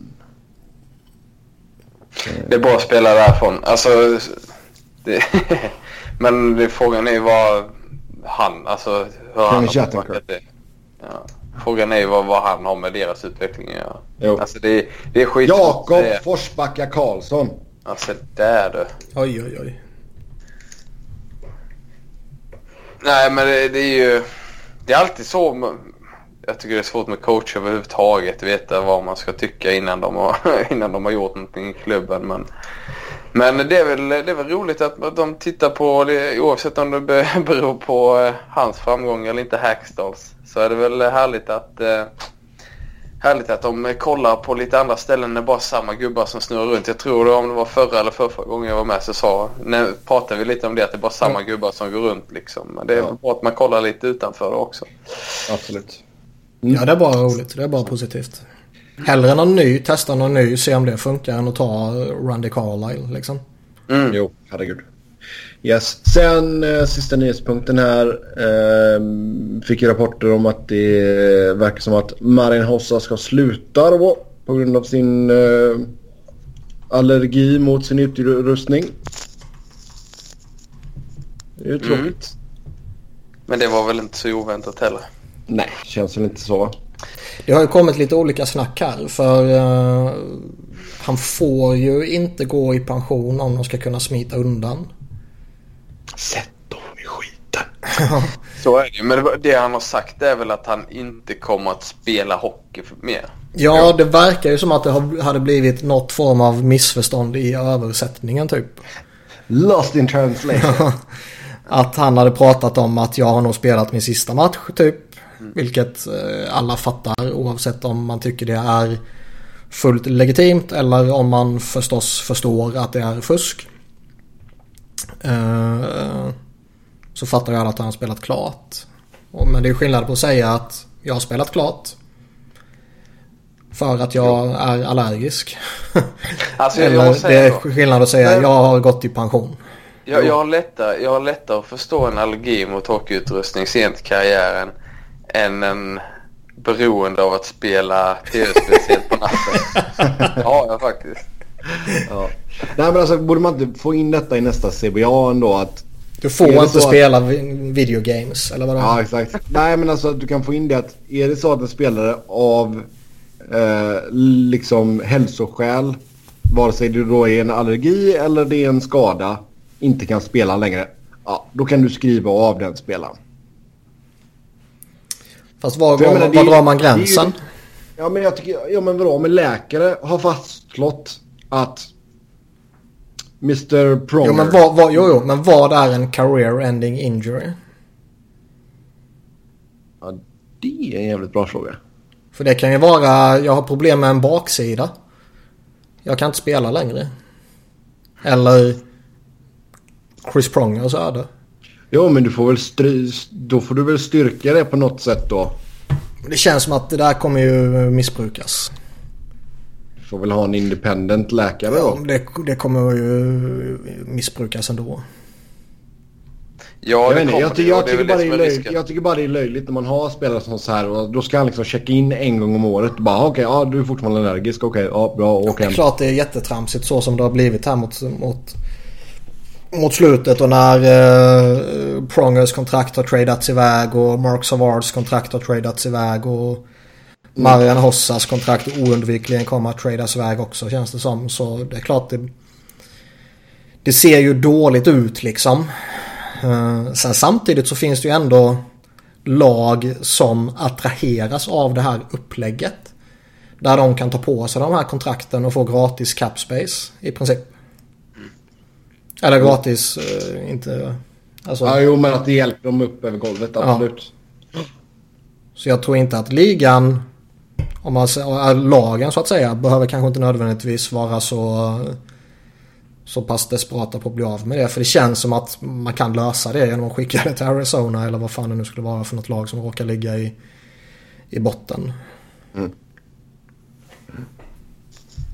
Ja, nej det, det är svårt att se någon lösning på det. Också eh, som du säger, det lär missbrukas om, om man... Och det värsta som, som kan hända egentligen för spelarna det är som egentligen att en gång per år ska de checka in. Det är inte värre än så. Men ja, visst är det väl så att under sommaren så räknar du med capiten va? Under sommaren räknar du med det och under Ja, sommaren får du gå över det ställer ju 10% till. över taket. Ja, precis. Så där ställer det faktiskt till lite. Och det kan ställa till lite för de, de måste vara på rosten på dag ett. Så, liksom för, för det är Mm. Först då du kan flytta dem på long term injury reserve. Men sen finns det en annan version också. Som jag faktiskt inte... Jag kunde den när det var aktuellt med Chris Pronger. Men nu kan jag den. Jag har glömt bort den liksom. Men där, där man kan sätta upp honom på någon skadelista innan dag ett också. Så man kan slippa undan det problemet. Däremot så, så behöver man ju inkludera in hans... Eh, eh, vad hade han? 5, komma någonting. Ja, sommaren. 5, 2, 75. Ja. Eh, Men visst, Men- men, han- nu är liksom ju bara- kappen är så pass hög eh, nu. Så du får gå över 75 som den är nu med 10% på sommaren. Det är rätt mycket. Ja, nu du, en sån här grej spelar ju mindre och mindre roll hela tiden såklart. Sen är det kanske visst, det kanske är något lag som är sugen på hans cap hit. För jag menar, lönen är ju bara en mille. Ja, ja. Det är som jag sa när Pronger där sista åren. Han, han hade 5, någon, nej jo, nej, jo 5, någonting var det va? Och sista två, Arizona-legendaren. ja, sista två åren hade han 500 000 typ. I, i lön. Det var ju gyllene kontrakt för Arizona att ta in. Yes. Eh, vi glider över till VM och eh, som vi sa tidigare då, Sverige vann ju sitt andra raka VM-guld efter att ha återigen vunnit på straffar. Denna gången så var det Schweiz som stod för Nej, nej, nej, nej. Schweiz. Schweiz. Schweiz. Schweiz. Det blev jobbigt där efter att ha tittat på, jag kollade ju på Viasat sändning av den här matchen. Jag så- Vad sa tweetade till och med. Nej men alltså just att jag, jag vet att jag kommer säga fel efteråt. För det, det, det sades fel hela tiden. Eh, Vad fan bryr sig? Det är otroligt viktigt. Nislas. Okej, fair enough. japp. Så andra raka VM-guldet för Sverige och eh, Rickard Grönborg. Och sen hade man tre spelare i truppen som var med förra året. Det var Oliver Ekman Larsson, Klingberg och Everberg va? Det kan nog stämma. Ja. Så det är ju kul. Det blir ett steg till storfirande på uh, vart fan det nu är. Stockholm. På torget. Ja, någonstans blir det väl. Torget. Nej, det är fint. Eh, inte någon som har badat i någon fontän idag? Ja, vi trodde du gjorde det som du kom in lite sent. Ha! Det är bara du som bryr dig om det här resultatet. drog, drog downtown lite snabbt efter Cincinnati. Hoppade runt i uh, vattenpöl och tjo och tjimma lite. Nej. Nej, men visst. Jag tycker det är kul. Absolut. Sen eh, kanske ni inte bryr er lika mycket som jag gör, men så är det, så är det. Eh, vi kan ju säga att eh, USA slog Kanada i bronsmatchen. Såg ni den eller? Jävlar vad tråkig den var. Den var riktigt dassig. Bronsmatcherna brukar ju alltid vara sjukt avslagna. Men man trodde ju lite att okej nu är det USA och Kanada. De kommer från varsin rätt förnedrande semifinaltorsk. Men på olika sätt då. Ja. Eh, lite revanschlusta. Fan ta hem en medalj. Slog trätobrodern från norr eller söder beroende på vilket land du är. Och Tenté för fan. Men det var ju så... Uh, usch. USA var pytte pytte pytte lite mer taggade. Ja. Kanada sket fullkomligt i det. Nej, den var riktigt, riktigt dålig faktiskt. Conor McDavid var eh, Anonym. sämst. Mm. Eh, ja, så så är det med det. Man om de andra stora nationerna? Finland föll tidigt. Ryssarna åkte ut. De verkade mest ha lagt pengar på kaviar och champagne. 500 000 dollar på vodka och kaviar. Det är ju fan legendariskt om det stämmer. Alltså flög de över ifrån Ryssland eller liksom vad fan? Hur fan kan man lägga så mycket pengar på det? Det är klart. Hjäl nej, säg. Jeltsin-vodka från Border Shop. Stack ner en snabb vända till Tyskland och handla. Jo men alltså även i Danmark. det är Fan, det är ju ganska billigt eller? Ja, men det är väl billigare på Border Shop. Kaviar, kaviaren kan jag förstå att den kanske är dyr. Kaviar, inte kaviar. Kaviar, kex. Vad är det mer? Fan Sebbe. Backa med nu. Schweiz. Vad är det mer man ska säga? Kaviar. Kex Kaviar, kex. Sen så... eh, Har vi, har vi några andra sådana grejer som folk säger olika? oh. Jag vet att vi säger bamba i Göteborg i alla fall. Till matsal. Det är ju skolmatsalen ja. Eh, ja, ja, skitsamma. Men Finland är ju... Det var ju förmodligen det laget som hade allra högst högsta nivå. I alla fall i Mm. gruppspelet. Ja, Sebastian Aho var ju riktigt bra. Han, var är ju fantastisk. värd- Och Han är ju jag, värd att lyfta fram. ja, Terravainen också. Jag tyckte båda de två var väldigt roliga att titta på. Det var ju... Det var skoj att se Finland för de hade ju med sig i princip alla de här unga lirarna förutom typ Laine. Som skämde ut sig mot Vegas istället. Eh, Rantanen var ju också duktig till exempel. Och sen ytterligare en handfull småpojkar. Och vi såg ju rätt många sådana detta mästerskapet faktiskt. Kanada plockade med sig rätt många unga. Tjeckien kom med några unga. Sverige hade med några unga för ovanlighetens skull kändes det som. Ja, de snackar ju om det att det var ju yngsta svenska landslaget sedan 92. Men jag tyckte det här alltså... på strax under 24 bast. Jag, jag skiter fullkomligt i om Sverige åker ut i kvartsfinal eller vinner guld. Uh, jag, vill, jag vill bara ha underhållning och jag vill se världen brinna.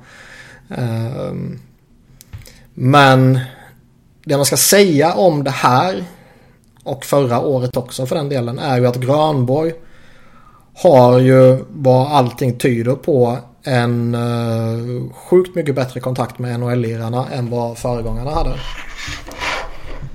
Ja, men han har väl haft ganska många i juniorlagen också? Ja men det hade ju, alltså Pelamos var ju juniorcoach innan han tog över. Och man kändes inte han ganska standoffish ändå? Att Standoffish. grö, grö, ja men alltså att han liksom håller det lite... Grönborg tror jag ändå så kan bara kan ringa och vill snacka skit fem minuter liksom. Ja, det är mycket möjligt. Pelamos en, uh, var mitt tycke, medioker coach men en utomordentligt trevlig människa. Så det är mycket möjligt han kan snacka skit också. Men, men liksom Grönborg har en bättre kontakt i alla fall. Det, det kan man oundvikligen säga. Det är bara att titta på vilka spelare som kommer hem numera och vilka spelare som inte kommer hem tidigare. Ja. Det ska han få en jävla cred för. För liksom de sena förstärkningarna här i Nashville-trion och Hörnqvist. De, det var ju det, de förstärkningarna liksom som lyfte laget. Från Ja, Nashville-spelarna var riktigt, riktigt bra. Ja, från att ha haft den där första kedjan med Zibanejad, Janmark och eh, Rakell som i och för sig var jävligt bra men det var liksom that's it. Det var inget mer. Så kom de in och helt plötsligt hade vi tre stycken riktigt bra kedjor. Eh, det ska han ha cred för. Jag tycker också man såg lite tendenser här i VM nu där han coachade lite mer aktivt. Där han gick ner på gubbar, där han var lite mer... Eh, skakar om i någon kedja här och där när man vill få igång den eller byta där och lite mer eh, rätt spelare som kanske kommer in i, i offensiva lägen och så vidare. Mm. Vilket landslaget i en halv evighet känns det som har varit rent bedrövliga på. De två sakerna ska han ha cred för. I övrigt så skiter jag fullkomligt i Kronor faktiskt. Vilket är rätt konstigt ändå för jag blir en sjuk jävla fanboy när det är typ fotboll. Mm. Nu sommar här kommer man vara en jävla idiot liksom. Och OS när det är skidor och allt vad det kan vara så blir man en jättefanboy. Men jag blir det aldrig längre med, med Tre Kronor. Du bara det är... Jag vet inte ens vad man kör för uh, distanser men så här 5000 meter kanot. ja men typ. Jag kan gå igång hårdare på det än vad jag kan göra ett gruppspelet VM som är så tråkigt. Men är det, alltså, är, det, alltså, är det för att det är varje år eller är det för att liksom, det är mitt i pågående Stanley Cup-slutspel? Det är mitt eller, i allting. Det, det är varje också, år. Det urvattnas. Det är liksom... Du kan gå igenom ett helt mästerskap och vinna guld med en bra match. Du kan gå igenom ett helt mästerskap och undvika degradering med en bra match. Det är liksom hela gruppspelet är ju bara en enda lång gäspning. Där man vet att Sverige kommer spela en eller två matcher beroende på hur de fem stora nationerna har sidats. Och, och liksom om man får två andra stora lag eller om man får ett annat stort lag som det var detta året med Ryssland då. Mm. Uh, det är den enda matchen som kommer betyda någonting. Och uh, alla andra matcherna kommer de i typ nio av tio fall vinna. Sen är frågan om de vinner med ett mål eller om de vinner med sju mål. Eh, jag tror att man måste göra om VM för att jag ska personligen börja finna något jätteintresse i, i det liksom. Mm. Matcherna måste betyda något. För, gemen, för gemene Svensson så tror jag inte att de här framgångarna lyfter ju intresset enormt.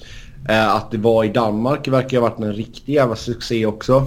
Nej men det är ju som, jag tror det var Abrahamsson på Aftonbladet som skrev att eh, nästa gång Sverige arrangerar hockey-VM ska vi göra det i Köpenhamn. Ja. men jag, jag tänker mycket också att VM är ju...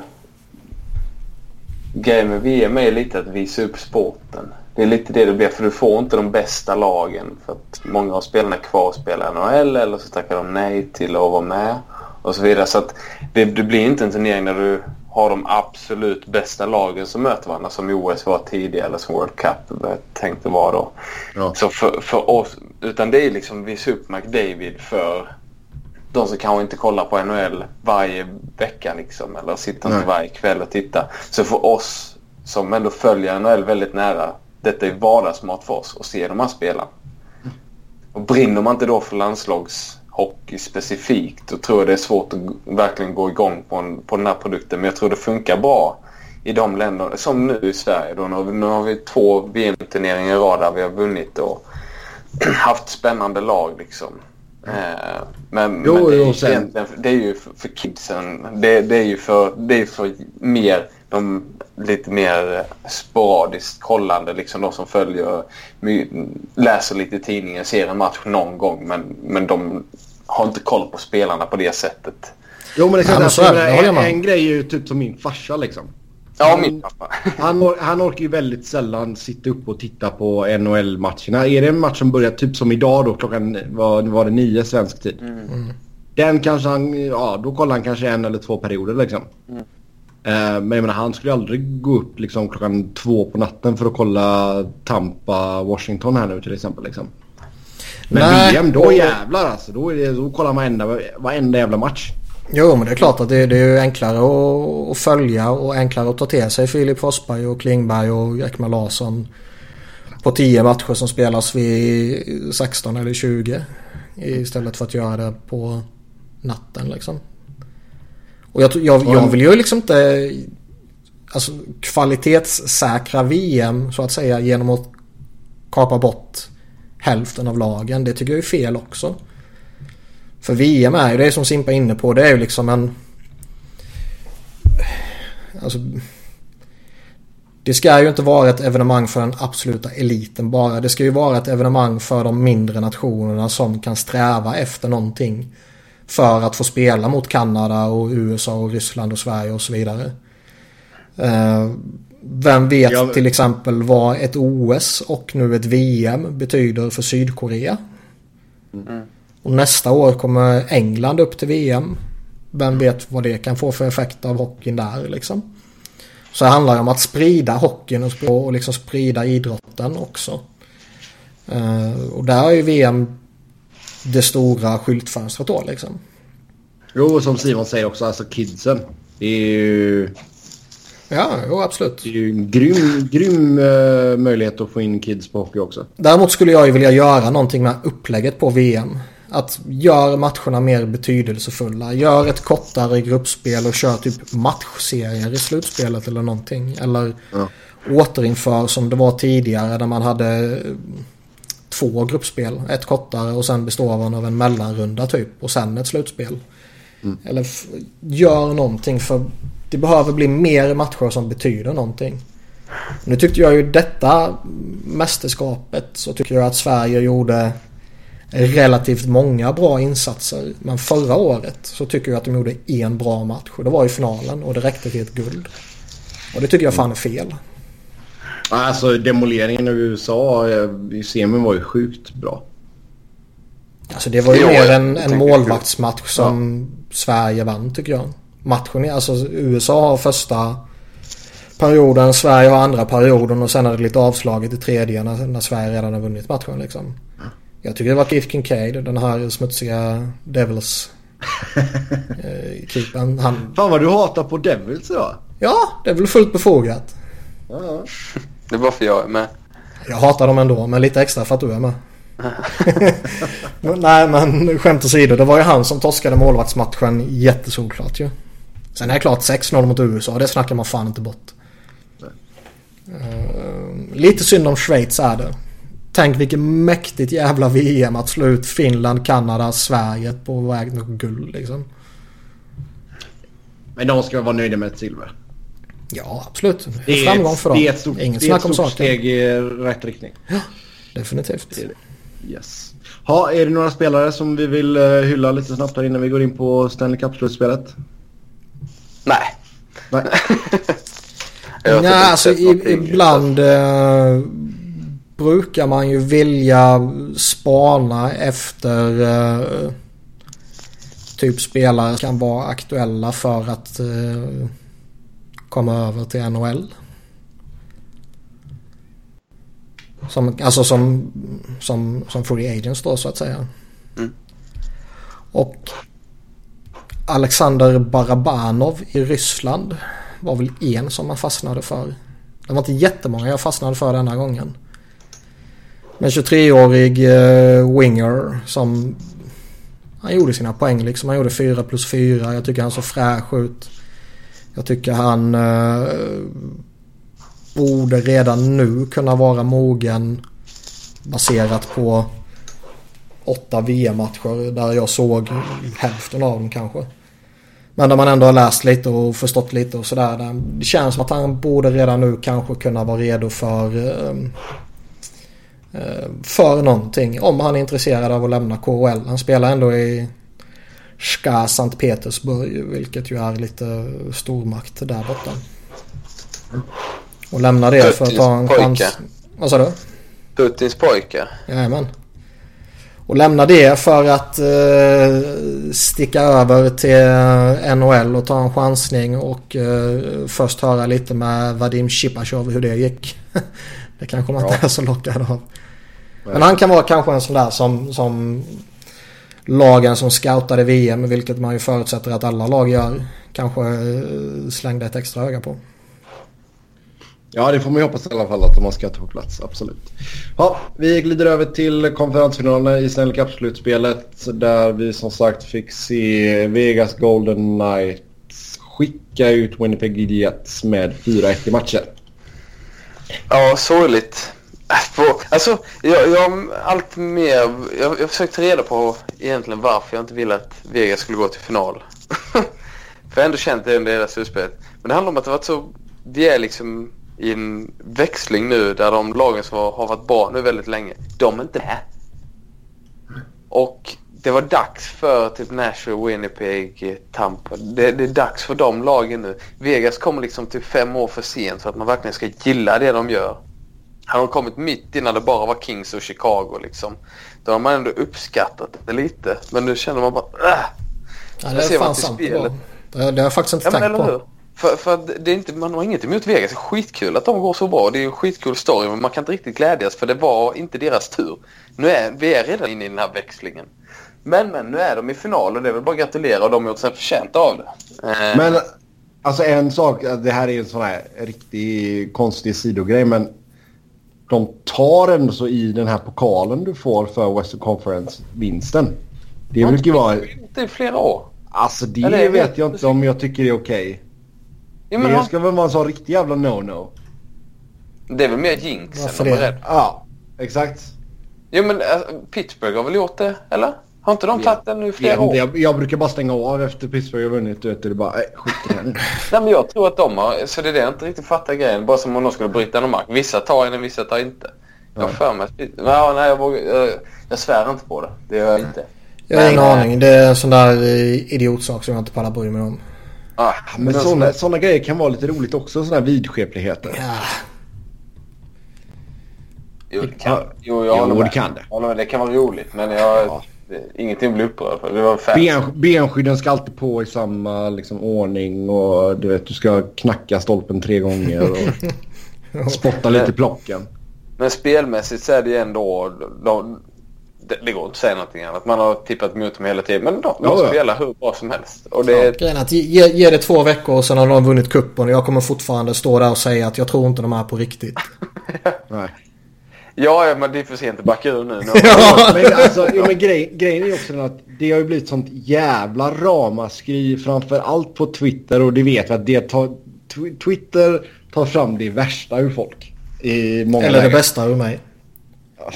det går ju fan att diskutera alltså. Men liksom att det är många som klagar bara ja de, men de hade sån jävla liksom fördelaktighet med expansionsdraften och bla bla bla och liksom det var, det var upplagt för att de skulle lyckas. Men det var upplagt. Och liksom- Det var 30 lag som inte ville ha spelarna som de fick ta. Ja, sen att Florida liksom sköt sig själva i foten och gav dem två bra spelare liksom. Ja, det är ju bara för Vegas att tacka och ta emot liksom. Jag, jag har tänkt så här, bara tänk om Florida istället för att göra det, tänk om de bara hade typ tradat Petrovic mot William Karlsson. Den hade varit rimlig att göra. Ja. Ja. Han Ja, men alltså det är, jag menar de är ju verkligen alltså. Det är ju ingen som på allvar skulle säga liksom dag ett där då efter expansionsdraften att den här rosten skulle jag vilja ha istället för det jag ser i mitt lag nu. Nej, nej. Och den rosten som Vegas har skulle varenda lag i hela jävla ligan kunna trada till sig. Mm. Kanske, Ja. inte, kanske inte nu idag, men i, i början på säsongen liksom. Ja. Eh, utan problem. Och, och det är liksom... Det där är ju bara rent skitsnack liksom. Eh, Ja, ja, visst är det. Men jag, vill, jag vill ju fortfarande som en dåres envishet hävda att Vegas bara har en handfull bra spelare liksom. Däremot verkar de ha en jävligt vass coach som har fått dem att... Han har lyckats sälja in det här och han... eh, Det är så uppfräschande att höra honom i intervjuer där han pratar om att vi liksom, det är inga problem att göra misstag. Alla gör vi misstag. Alla spelare gör misstag. Jag gör misstag. Och eh, Vi ska låta dem göra misstag. Vi ska inte peta dem för att de råkar göra ett misstag. Vi ska sätta ut dem på isen direkt igen för att de ska lära sig något av misstagen och för att de ska våga göra samma sak igen. Vilket typ ingen annan coach i hela jävla ligan eller hela världen säger. Det är Gerard Grant som säger det typ. Ja exakt. Jo, Och det är så jag också att höra, och jag det- tror också det liksom- grejen är att många av de här spelarna kommer, detta kommer vara deras karriärs bästa år liksom. Mm. Ja, Det är, Men så, menar, Men jag menar visst, du fick ett, du, som Niklas sa, du fick en handfull liksom legitimt bra spelare. Du fick en bra målvakt. Du fick en, en fast det var ändå... Han var ändå Nja. jättad i slutspel. Jo, jo, nej, nej, jag säger ingenting. Fleury var ju på inga sätt ett säkert kort på förhand. Nej, han har varit skadad mycket. Han har ju, ja, liksom, även om han har varit skitbra. Hur mycket skador har de inte haft i målet? De spelade Jo, fjärde. De, de hade femte målvakten på bänken. Jo. Men ett par matcher. Nej, liksom allt, allt har ju gått deras väg. Liksom. Det har varit perfect storm. Det har liksom, allting har gått helt rätt för dem. Men man hade velat se i ett alternativt universum där de har förlorat de tre första matcherna på säsongen. Se vad som hade hänt. Liksom, Ja. Är det bara att de fortfarande rider på en våg? För det, även nu i slutspelet när man kikar på det, då spelar skitbra som sagt och, och verkligen fullt förtjänt att vara i final spelmässigt. Men det känns som att de har det här lilla, inte tur men flyt. Det här att när, när ena laget, ja men typ Winnipeg då i match, vad var det nu? Var det fem nu i natt? Ja, match fyra då. Ja. Så ligger Winnipeg på och pressar och så gör de ett mål. Och sen så kvitterar Winnipeg och så gör de 2-1 direkt efter. Alltså de har det här, allting, det bara faller på plats. Det, mm. Räddningarna kommer precis rätt läge. Det här som man liksom... Stats, på tal om att jag har statistikhatare, vilket jag inte är, men vi, vi, vi kör på det detta, detta avsnittet. så, så, nej, men just det som inte går att plocka fram utan det är liksom tillfälligheter och det är, det är slumpen. Liksom. Men å andra sidan på något sätt så ligger det väl någonting i att de, de har någonting i lagbygget eller vad det intangibles. Det är någonting ja. som gör att de får till det i precis rätt läge och de, de rider på en stor våg liksom. För hur bra de än spelar så det går inte bort sig från att det ligger en hel del flyt i att du gör räddningen precis vid rätt tillfälle och du gör mål precis vid rätt tillfälle. Och det ena händer och det andra händer. Liksom. allting bara faller på plats. Men sen kommer de förlora mot Tampa i final. Men det är en annan sak. Men det är ju lite så. Det är extraordinära omständigheter. Uh, I kombination med liksom 20 stycken rejects som alla sluter sig. Jag tror det är en stark del av allt det här liksom. Mm. Och sen får man det här lilla flytet. Det, det här sätter ju väldigt bra ribba för Seattle när de kommer in. de kan, kan ju bara misslyckas. Ja. Uh, det blir väl det blir det verkar ju vara exakt samma upplägg för dem i en expansionsdraft i alla fall. Så, och det är väl bra alltså på det sättet att, att Vegas kom in som enda lag då. Och det kommer ju vara bra för Seattle också. Att det blir lite bättre än när man hade flera expansionslag. Och liksom man ska ja, ja, de dela, två ska göra det samtidigt. De ska dela, dela på, på spelarna. Liksom. Det är bättre att ta det så här. Det håller jag med om. Ja. Uh, För jag är ju hellre, hellre att det kommer in ett expansionslag och är slagkraftigt än att det liksom man kommer in och blir någon slags jävla slagpåse alla vad Colorado var förra året. Jo. Men det var, det, det var rätt kul i ESPNs podcast där med Greg Wyszynski och Emily Kaplan. Så sa de det att, ja, det, som ni var inne på här, att det är många som har gnällt på att eh, Vegas fick, gled in på räkmacka. Det var upplagt för att de skulle vinna. Det är ju fan ingen räkmacka. Någon, må, någon måste fixa, NL måste fixa systemet bara. Men systemet har varit paj innan. Ja. Det, det, är inte meningen att... Jag kan köpa att man kanske inte ska vara Stanley Cup-content. Men det är inte detta laget egentligen. Det är bara vi lever i den här fjärde universumet där detta händer. Liksom. Eller hundrade av 99 universum så lever vi i det hundrade just nu där detta händer. Liksom. Mm. Det, så att, men på något sätt att man ändå ger en förutsättning att man ska inte behöva vara dålig i tio år som Columbus. För Nej, exakt. det hyfsade. Alltså, Nej, alltså man pröjsar 500 miljoner för att komma in i ligan. 100 miljoner dollar. Ja. Då behöver man uh, få vettiga förutsättningar liksom. Ja. Och vi, vi vill ha in fler bra lag. Vi vill inte ha in fler kassalag. Så enkelt är det. Som du var inne på där. Uh, eh, Sebastian. Ja, ja, alltså det är ju ingen idé att... Du menar då är det väl ingen idé att ens ta in ett lag? Nej, om de inte ska kunna bli bra liksom. Nej, nej, då ska man ju snarare sparka ut lag.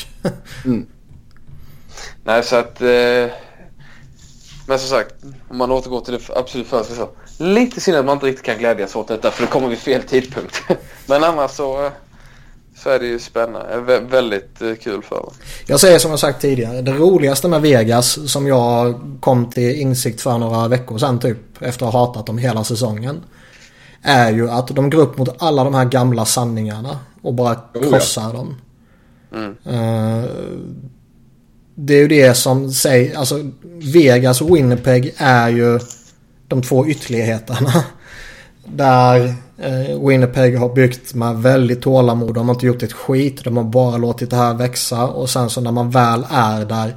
Då har man gjort en stor trade. Och så har man gått långt i slutspelet liksom. Medan Vegas är ingenting liksom. De kommer från ingenstans och bara får lite flyt och gå hela vägen till final. Och med Bra coach, rätt upplägg, lite flyt i spelarna, våga sätta spelare i situationer för att lyckas och så vidare. och så vidare. Mm. Vilket man typ kan peta, peka på i princip alla lag i ligan och säga att de vågar inte göra så. Har Vegas gjort nu och det ger ju hygglig jävla framgång. Så ska man säga det också. Att det är inte bara att de har vågat göra detta som gör det. Utan man har ju haft, om det är fingertoppskänsla eller tur, kalla det vad man vill. Men de har ju fått, alla spelare i fjärdelinan hade inte fått den utveckling som William Karlsson har. Nej då. Alla, alla spelare som gör en riktigt bra säsong och sen blir slängda hade inte faktiskt fortsatt som, som eh, vet han, Marshall har. Alltså, och Nate Schmidt, samma sak där liksom har stått i skymundan. Alla hade ju inte blommat ut och blivit en riktigt bra spelare i den rollen bara för man hade fått rollen. Nej, verkligen inte. Men, Men de vågar Det- göra det. Ja, och det betyder ja, någonting. och, men de hade inget att förlora på att göra det. Nej. Nej. Så att de har gjort helt rätt och det, och det har ju... Det är ändå kul att det har betalat av sig. Mm. Jäklar om man kommer kräng, kränga merch här nu. Får man göra det man nu?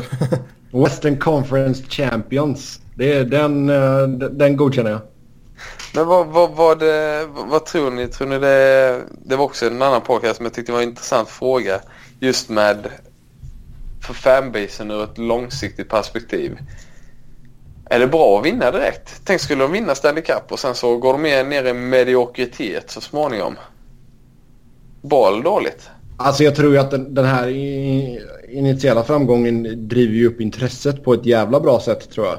Ehm, sen är det väl de, alltså... Man säger att de blir Colorado nästa år. Jo men jag tror ändå så att de som är, insa, alltså, som är hockeyinsatta så att säga, som har tagit till sig Vegas nu som sitt lag.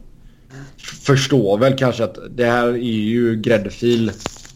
Och att det inte alltid kommer vara så här. Sen är det klart att det finns de som är kalas bandwagoners liksom. Som nu förväntar sig att de ska ha något slags jävla topplag år in och år ut. uh, men alltså det, det driver ju upp intresset och det är ju ändå så kul på ett sätt att Vegas fick sitt första proffslag här nu och att det går bra för dem. Eh, och jag tror även att det här kommer driva upp intresset för uh, NFL-laget de kommer få här också. Det, Mm, det behöver man inte. för jag tror inte att de vill... Nej, men jag tror inte att de vill vara mer än bara den här speloasen liksom. De vill vara en sportstad. Det tror jag verkligen att de, de skulle... Att det inte bara är det här, ja, kom till Vegas för att gambla liksom. Lite som när High Chaparral slutade sälja alkohol. Här i Småland. De vill bli barnvänliga. Så här. Fast alla ser det ändå som stället där det bara är massa motorcykelgäng. Liksom, trots att det inte är så länge. Alla kommer ju alltid se Vegas som bara liksom en... De, Syndens stad. genererade sp spelare liksom. Ja. Det är den- High Chaparral, där har inte jag varit på typ 25 år. Jag har aldrig varit där. Men, Fan, eh, jag älskar High Chaparral. Är det, finns det fortfarande alltså? Ja, ja, Big Bang. Oj, oj. Då är ju frågan är om man inte ska åka dit nu när det blir Sverige, Sverigebesök i sommar. Ja. Men det, de Ska ingen träffas där eller? Ja du Niklas, det kanske vi ska göra. Får köpa med en cowboyhatt härifrån. Är det första gången Big Bang namnges i denna podcast? Det är det förmodligen. Ja, eh, vi har faktiskt fått in en lyssnarfråga här angående just det här med Vegas. Eh, låtsas att ni är en GM och en coach i något NHL-lag. Vad har ni lärt er av Vegas? Jag vet inte, går det att lära sig av någonting som är så absurt egentligen? Att vå... Alltså Våga. våga släpp fram spelare. Våga. Eh, våga sätta dem i en position att lyckas. Våga uppmuntra dem till att vara kreativa och straffa dem inte när de misslyckas. Utan skicka ut dem igen och se åt dem göra exakt samma sak igen. Eh, v- jag kan bara gå till mitt eget lag där det fungerar på raka motsatsen. Är du en ung spelare och gör ett misstag så bänkas du liksom. Ja, det är, det är ju fel. Ja. Utan Men det kanske också funkar. Det är det som är grejen. Vi vet inte för det är ett sånt extremfall. det är klart det kan göra det. Alltså, jag menar, det, Men men våga testa den varianten. jag, jag tror att slår man ut det i, i liksom olika utfall så att säga så tror jag att det är mer sannolikt att den här kreativa uppmuntrande ådran lyckas mer än bestraffningen av att bli bänkad. Så att säga. Mm. Eh, men det, det är väl det jag vill ta med från Vegas. Att eh, Och det kan man väl både tillämpa på både GM och coach. Att våga sätta spelare i positioner att lyckas. Och bara för att en spelare är begravd i fjärde kedjan så innebär det inte att han inte kan testas högre upp. Och när jag säger så så menar jag ju inte att Chris van der Velde ska testas i första kedjan Som vissa coacher gör. Nej. Utan jag menar kanske en William Karlsson som är lite mer skicklig i så fall. Yes. Han Ja, kommer ju till vi- Växjö förresten. Chris van der Alltså, CHL. du? Hans Salzburg kommer till Växjö. CHL. Jaha. Det är ni. Oj, oj. Eh, vi går över till Tampa mot Washington. Där Tampa leder med 3-2 i matcher. Har chansen att säkra finalplatsen här och natten till tisdag. Och eh, ja, efter att bortalaget vunnit. Washington tog de två första matcherna i Tampa och sen tog Tampa de två matcherna i Washington. Så vann hemmalaget då i match 5. Tampa 3-2. Och, Visst eh, såg vi alla Caps tappa den 2-0-ledningen? Ja. Det är så Caps. Ja.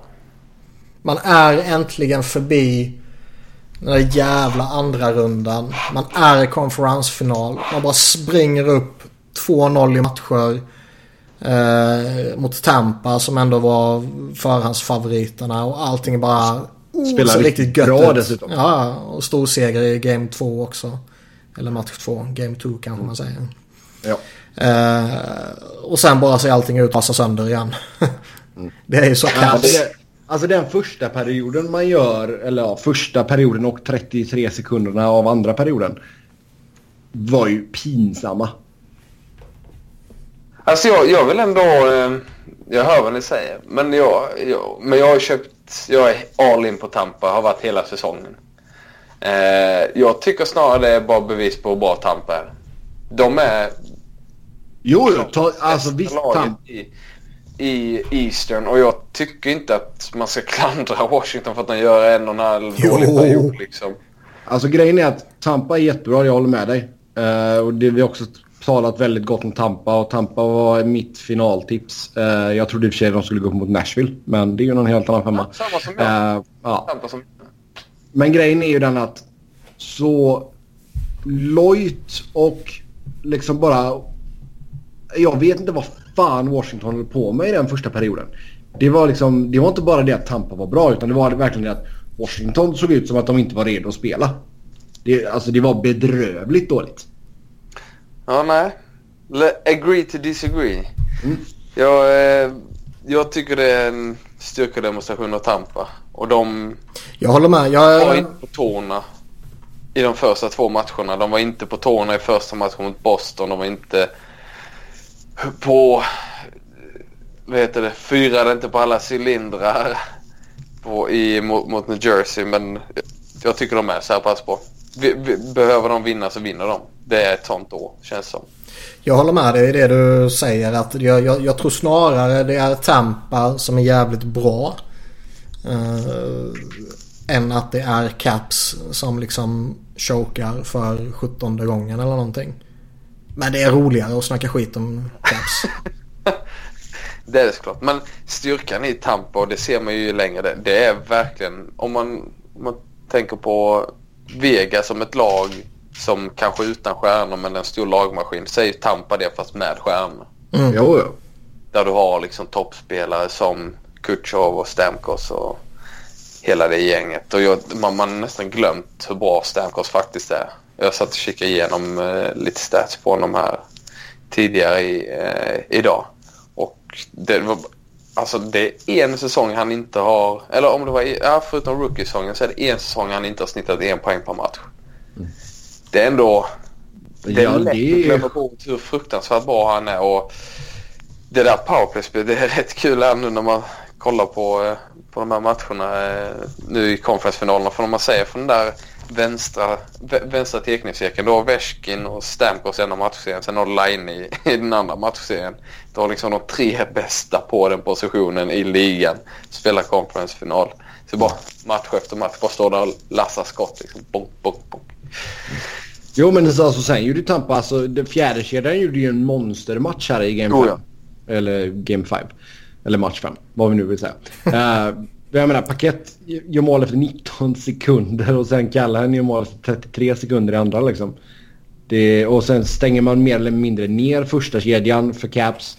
Eh, man försöker att byta på Kuznetsov och Bäckström. Ja, det gav ingen riktig effekt. Jag menar, Ovechkin fick sitt första skott på mål med typ två minuter kvar av tredje liksom. Det... Så jag menar, visst, alltså man gör ett hästejobb. Men jag vill ändå så påpeka om att så dåliga som Washington var i den första perioden har man inte varit på typ hela säsongen, mer eller mindre. Men om på tal om fjärde kedjan då och eh, det snackade om innan eh, årets general manager. Nu blir det inte årets då men Iceman det är ju verkligen paket kommer inifrån. Det är en trade med Callahan där han, ja det var ju sen Louis-traden då. Sen så har du ju Kunis då på Free Alla är ju liksom egentligen Iceman som har gjort fast på helt olika sätt. Det är rätt imponerande. Mm. Uh, eller det, ja, sen så är det ju en fjärde kedja så man ska inte dra allt för höga växlar av det. Men de var ju i den här matchen, att, att man har fått ihop en så pass bra fjärdekedja är imponerande och på, på helt olika sätt. Det är inte bara chansningar. Tack på, på vilka jävla draften. namn det är. Ja, ja får de köpa rollerna. Nej, nej jag menar inte så. Jag menar att det är Chris Kunitz som har varit toksämst och det är Ryan Callahan som har varit toksämst och som har faktiskt typ fått nytt liv igen. Mm. Ja. Mm, Callahan fick ju många eh, positiva rubriker här efter senaste matchen. Mm. Men finns det, finns det, om man kikar på vad finns det för möjlighet för Washington att vända på det? Ovechkin. Ja, alltså du måste ju verkligen... Alltså Braden Holtby är ju fortfarande i grunden en jävligt duktig målvakt som mycket väl kan stjäla två matcher här. Men annars är det någon som ska göra det så är det ju Ovechkin ju. Och han har ju ändå haft... Och Kuznetsov måste ju studsa tillbaka också. Jo, men jag menar det är ju ändå mål, alltså målskytten Ovechkin är ju jo, ja. så mycket större än alla andra i, Caps liksom. Är det någon ja. som ska göra det så känns det som att det är han. Mm. Sen är det klart att Kuznetsov behöver ju uh, studsa tillbaka. Bäckström behöver ju vara lite fräsch och, och John Carlson behöver väl steppa upp lite också. Han har väl inte varit riktigt extremt lyckosam här i slutspelet heller känns det som. Inte i den här serien. Nej, alltså, efter en jävla monstergrundserie så känns det som att han har stapplat till lite nu. Ja. Uh, han var ju riktigt bra i första mm. rundan mot Columbus var han. Mm.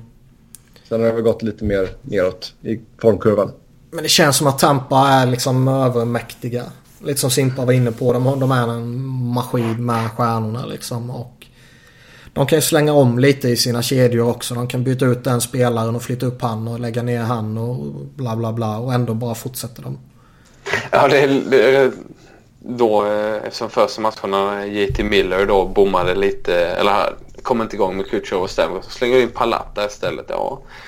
Då har han mm. ju liksom, det finns oändligt med kombinationer i detta laget. Så har du Point och Johnson i andra, andra kedjan och, och Cirelli eh, kan bli hur bra som helst i en, en eh, ja, i den rollen han har idag eller längre upp i kedjan. Han har säkert han har gjort rätt mycket poäng som junior så han kan säkert kliva upp också. Det är bara ett konstant inflöde av kvalitet både genom trade, du får in McDonough och, och JT Miller i trade. Du ger inte upp någonting egentligen. Du får upp Cirelli som är rookie. Sen så har du ju dina free agent signings då som kommer in och, och eh, Gunny Gord. Alltså det, det bara flödar in. Jag fattar inte hur de gör. Mm. Nej, det är riktigt det Ja, vi får se i alla fall. se hur den serien slutar då natten till tisdag. Uh, vi glider in på ett par lyssnarfrågor. Som vanligt tack till er som har skrivit in. Uh, hur länge dröjer det innan Charlie McAvoy vinner sin första Norris? 12 år. Oj, det var länge. Ja, säger jag nio. Nej, vad ska jag svara? Jag, jag förstår att det är liksom, visst kommer han vinna någon gång. Det är väl så man menar. Det är inte säkert. Men han, han har väl det finns väl inte jättemånga andra backar man håller högre än honom i, i samma ålderskull ungefär. Ja. Men sen så är det klart, sen så kan det alltid komma någon leader som vinner sju år i rad. Bara, ja, kul. Ja. Och då finns det inte någon annan. Nej, alltså det känns väl lite som att jag, jag tror stenhårt på honom. Jag tror han kommer bli jättebra, jätteviktig för Boston. Eh, om de inte dumpar iväg honom, vilket man aldrig vet med Boston. Eh, han kommer ha en fantastisk framtid, men känns det inte som att de närmsta åren kommer han nog få jävligt tufft att utmana Burns som jag tror kommer ligga kvar på en bra nivå några år till. Erik Karlsson, Viktor Hedman. Eh, Klingberg om han fortsätter producera som han har gjort liksom. Och... Roman Josi. Aaron Ekblad kanske på Subban. Shane Gustusberg. Ja, Doughty. Alltså det är ju... Provorov. Mm. Ja, Sjukt oväntat att du namedroppar honom innan jag gör det. Mm. Nej, honom har jag följt hårt här nu. Både honom och Gostisberry med att båda varit i mitt fantasylag. Jag har tittat på alldeles för mycket flyers den här säsongen. Shea Webber. ja, exakt. Zdeno Chara. Uh. Nej, men det finns ju ett gäng där som du är inne på. Ja, på sikt är... absolut. Han är en av de stora i den här nya generationen. Men... Mm. Att han ska ta vet, sånt. Det, no det, det, där är ju ett pris man inte spelar in på en säsong utan det är någonting man förtjänar för långt Exakt. Exakt. Så är det ju. Ja. Yes. Um, årets bästa och sämsta free agents. Kan väl ta tre och bottom tre då. Det där jag minns typ inte tycker jag. Ska vi räkna bort... Uh... Nej, det behöver vi inte göra. Nej, man... Karl Altsner gillar man ju fortfarande inte. Nej. Den, den var ju suspekt redan där och då och är det ju fortfarande. Mm. Um... Vilka har vi? Kevin Shattenkirk jag... tycker man ju fortfarande är, i alla fall jag, en bra värvning. Men det är ingen toppvärvning. Den är inte topp va? Av sommarens free agents kanske. Ja men det, alltså inte med tanke på den säsongen som blev. Men det är ju inte hans fel kanske helt heller. Nej, men han... Nej, den, den har jag svårt att se. Det, den, en av de mest prestigefyllda värvningarna under hela sommaren och den resulterade i typ ingenting. Jag säger inte att den är dålig på sikt, men det känns samtidigt inte som... Ja, men eller vi letar Radulov liksom får man väl... Och... Ja, nej, jag, jag, kan, jag kan köpa det. Men Radulov ja. får man ju dunka upp i alla fall. Ja. Ja, den är schysst ska säga, jag, jag minns typ inte vilka som gick i somras. Um, var fan inte många roliga ändå alltså. Jäger var ju en flopp ju. Mm. Tyvärr. Ja. Den, får, den får man ju nämna. Alltså Jussi Jokinen var väl en av de sämre. mm. Med tanke på hans säsong. Uh, studsade runt jävligt mycket där. Uh, Har du någon bra uh, sammanfattning av dem eller? Ja, det är en länk i körschemat till Wikipedia. Ja. Alexander Carefoot eller Kerfoot. Ja, och Butcher. Will Butcher. Det är ändå två som uh, gick rätt nice. Ja. Uh, Butcher är en jävla one-hit wonder. Ja, vi får se. Men det funkar ju ihop. ja, jag bara hetsar dig, det vet du. Uh, Inte roligt. eh, Brian Gionta var inte jättebra. Ja, han gjorde några poäng på Boston. Pizza, Men alltså om, om vi svävar tillbaka till Winnipeg. Steve Mason han var ju riktigt kat... Ah, alltså han, han var ju kass för Winnipeg när han blev spelare. Sen var skadad resten av säsongen. får man se mm. som en dålig värvning. Trots ja, att Winnipeg var skitbra. Ja, det är sant. Mm, jag är ju nöjd med Brian Elliott. Men jag vet inte om han kvalificerar in sig på en sån här lista. Nej. Mike Camilleri sög väl? Ja, Camilleri var inte bra. Traded den till Edmond. Girardi topp tre eller? Han har ju varit användbar för dem. Ja. Ett annat. Ja, visst. Marlö. Ja, Mar ja Marlö bra. Absolut. Oskar Dansk får vi nämna. sämsta kanske. Jag tycker vi säger för mycket bra här. Vad har vi med som var dåligt? Robata. Ja, Verbata. Men det, det visste man ju. Han spelar ju bara bra när han är i Arizona liksom. Eh, Niemi var ju inte bra. Nej. Den är ju nästan lite elak men det, Ja, han, var inte, han var inte bra. Det var fan inte så många roliga nu när man tittar tillbaka ändå. Nej. Nej. Hemsk gjorde ingenting i Montreal men det var liksom inte så att de kastade pengar på honom. Så att det... Nej. Han har skadeproblem också. Mm. Kyle, Kyle Quinn sin... Hansel. Men det var ju det vanliga liksom. Han blev skadad. Ja men det, det kan jag ändå köpa för där pungar man in där, de är ändå in rätt mycket pengar så. Ja. Vanek var ju lyckad men med tanke på vad de fick för honom när de väl tradeade honom så. Men det är kanske inte signingens fel. Nej. Nej. Det är mer uh, utförandet han. Bonino har ju nog inte riktigt varit vad Preds hoppades på tror jag. Nej. Men generellt så fick man lite den här känslan under sommaren att det var inte de här riktigt galna... Alltså det, det var en rätt lugn sommar. Ja, det var ju inte några sådana här kalasdåliga kontrakt som... eh, Men vad var det stora? Det var eh, Karl Alsner och Radulov. Var det något annat stort? Nej. Chattenkirk men eh, det var ju... Det kan man knappt räkna som stort med tanke på att de fick eh, jättekort på. Jo. Ehm, Ja det var ju, vad heter han, Marlowe. Den var ju rätt stor. Mm.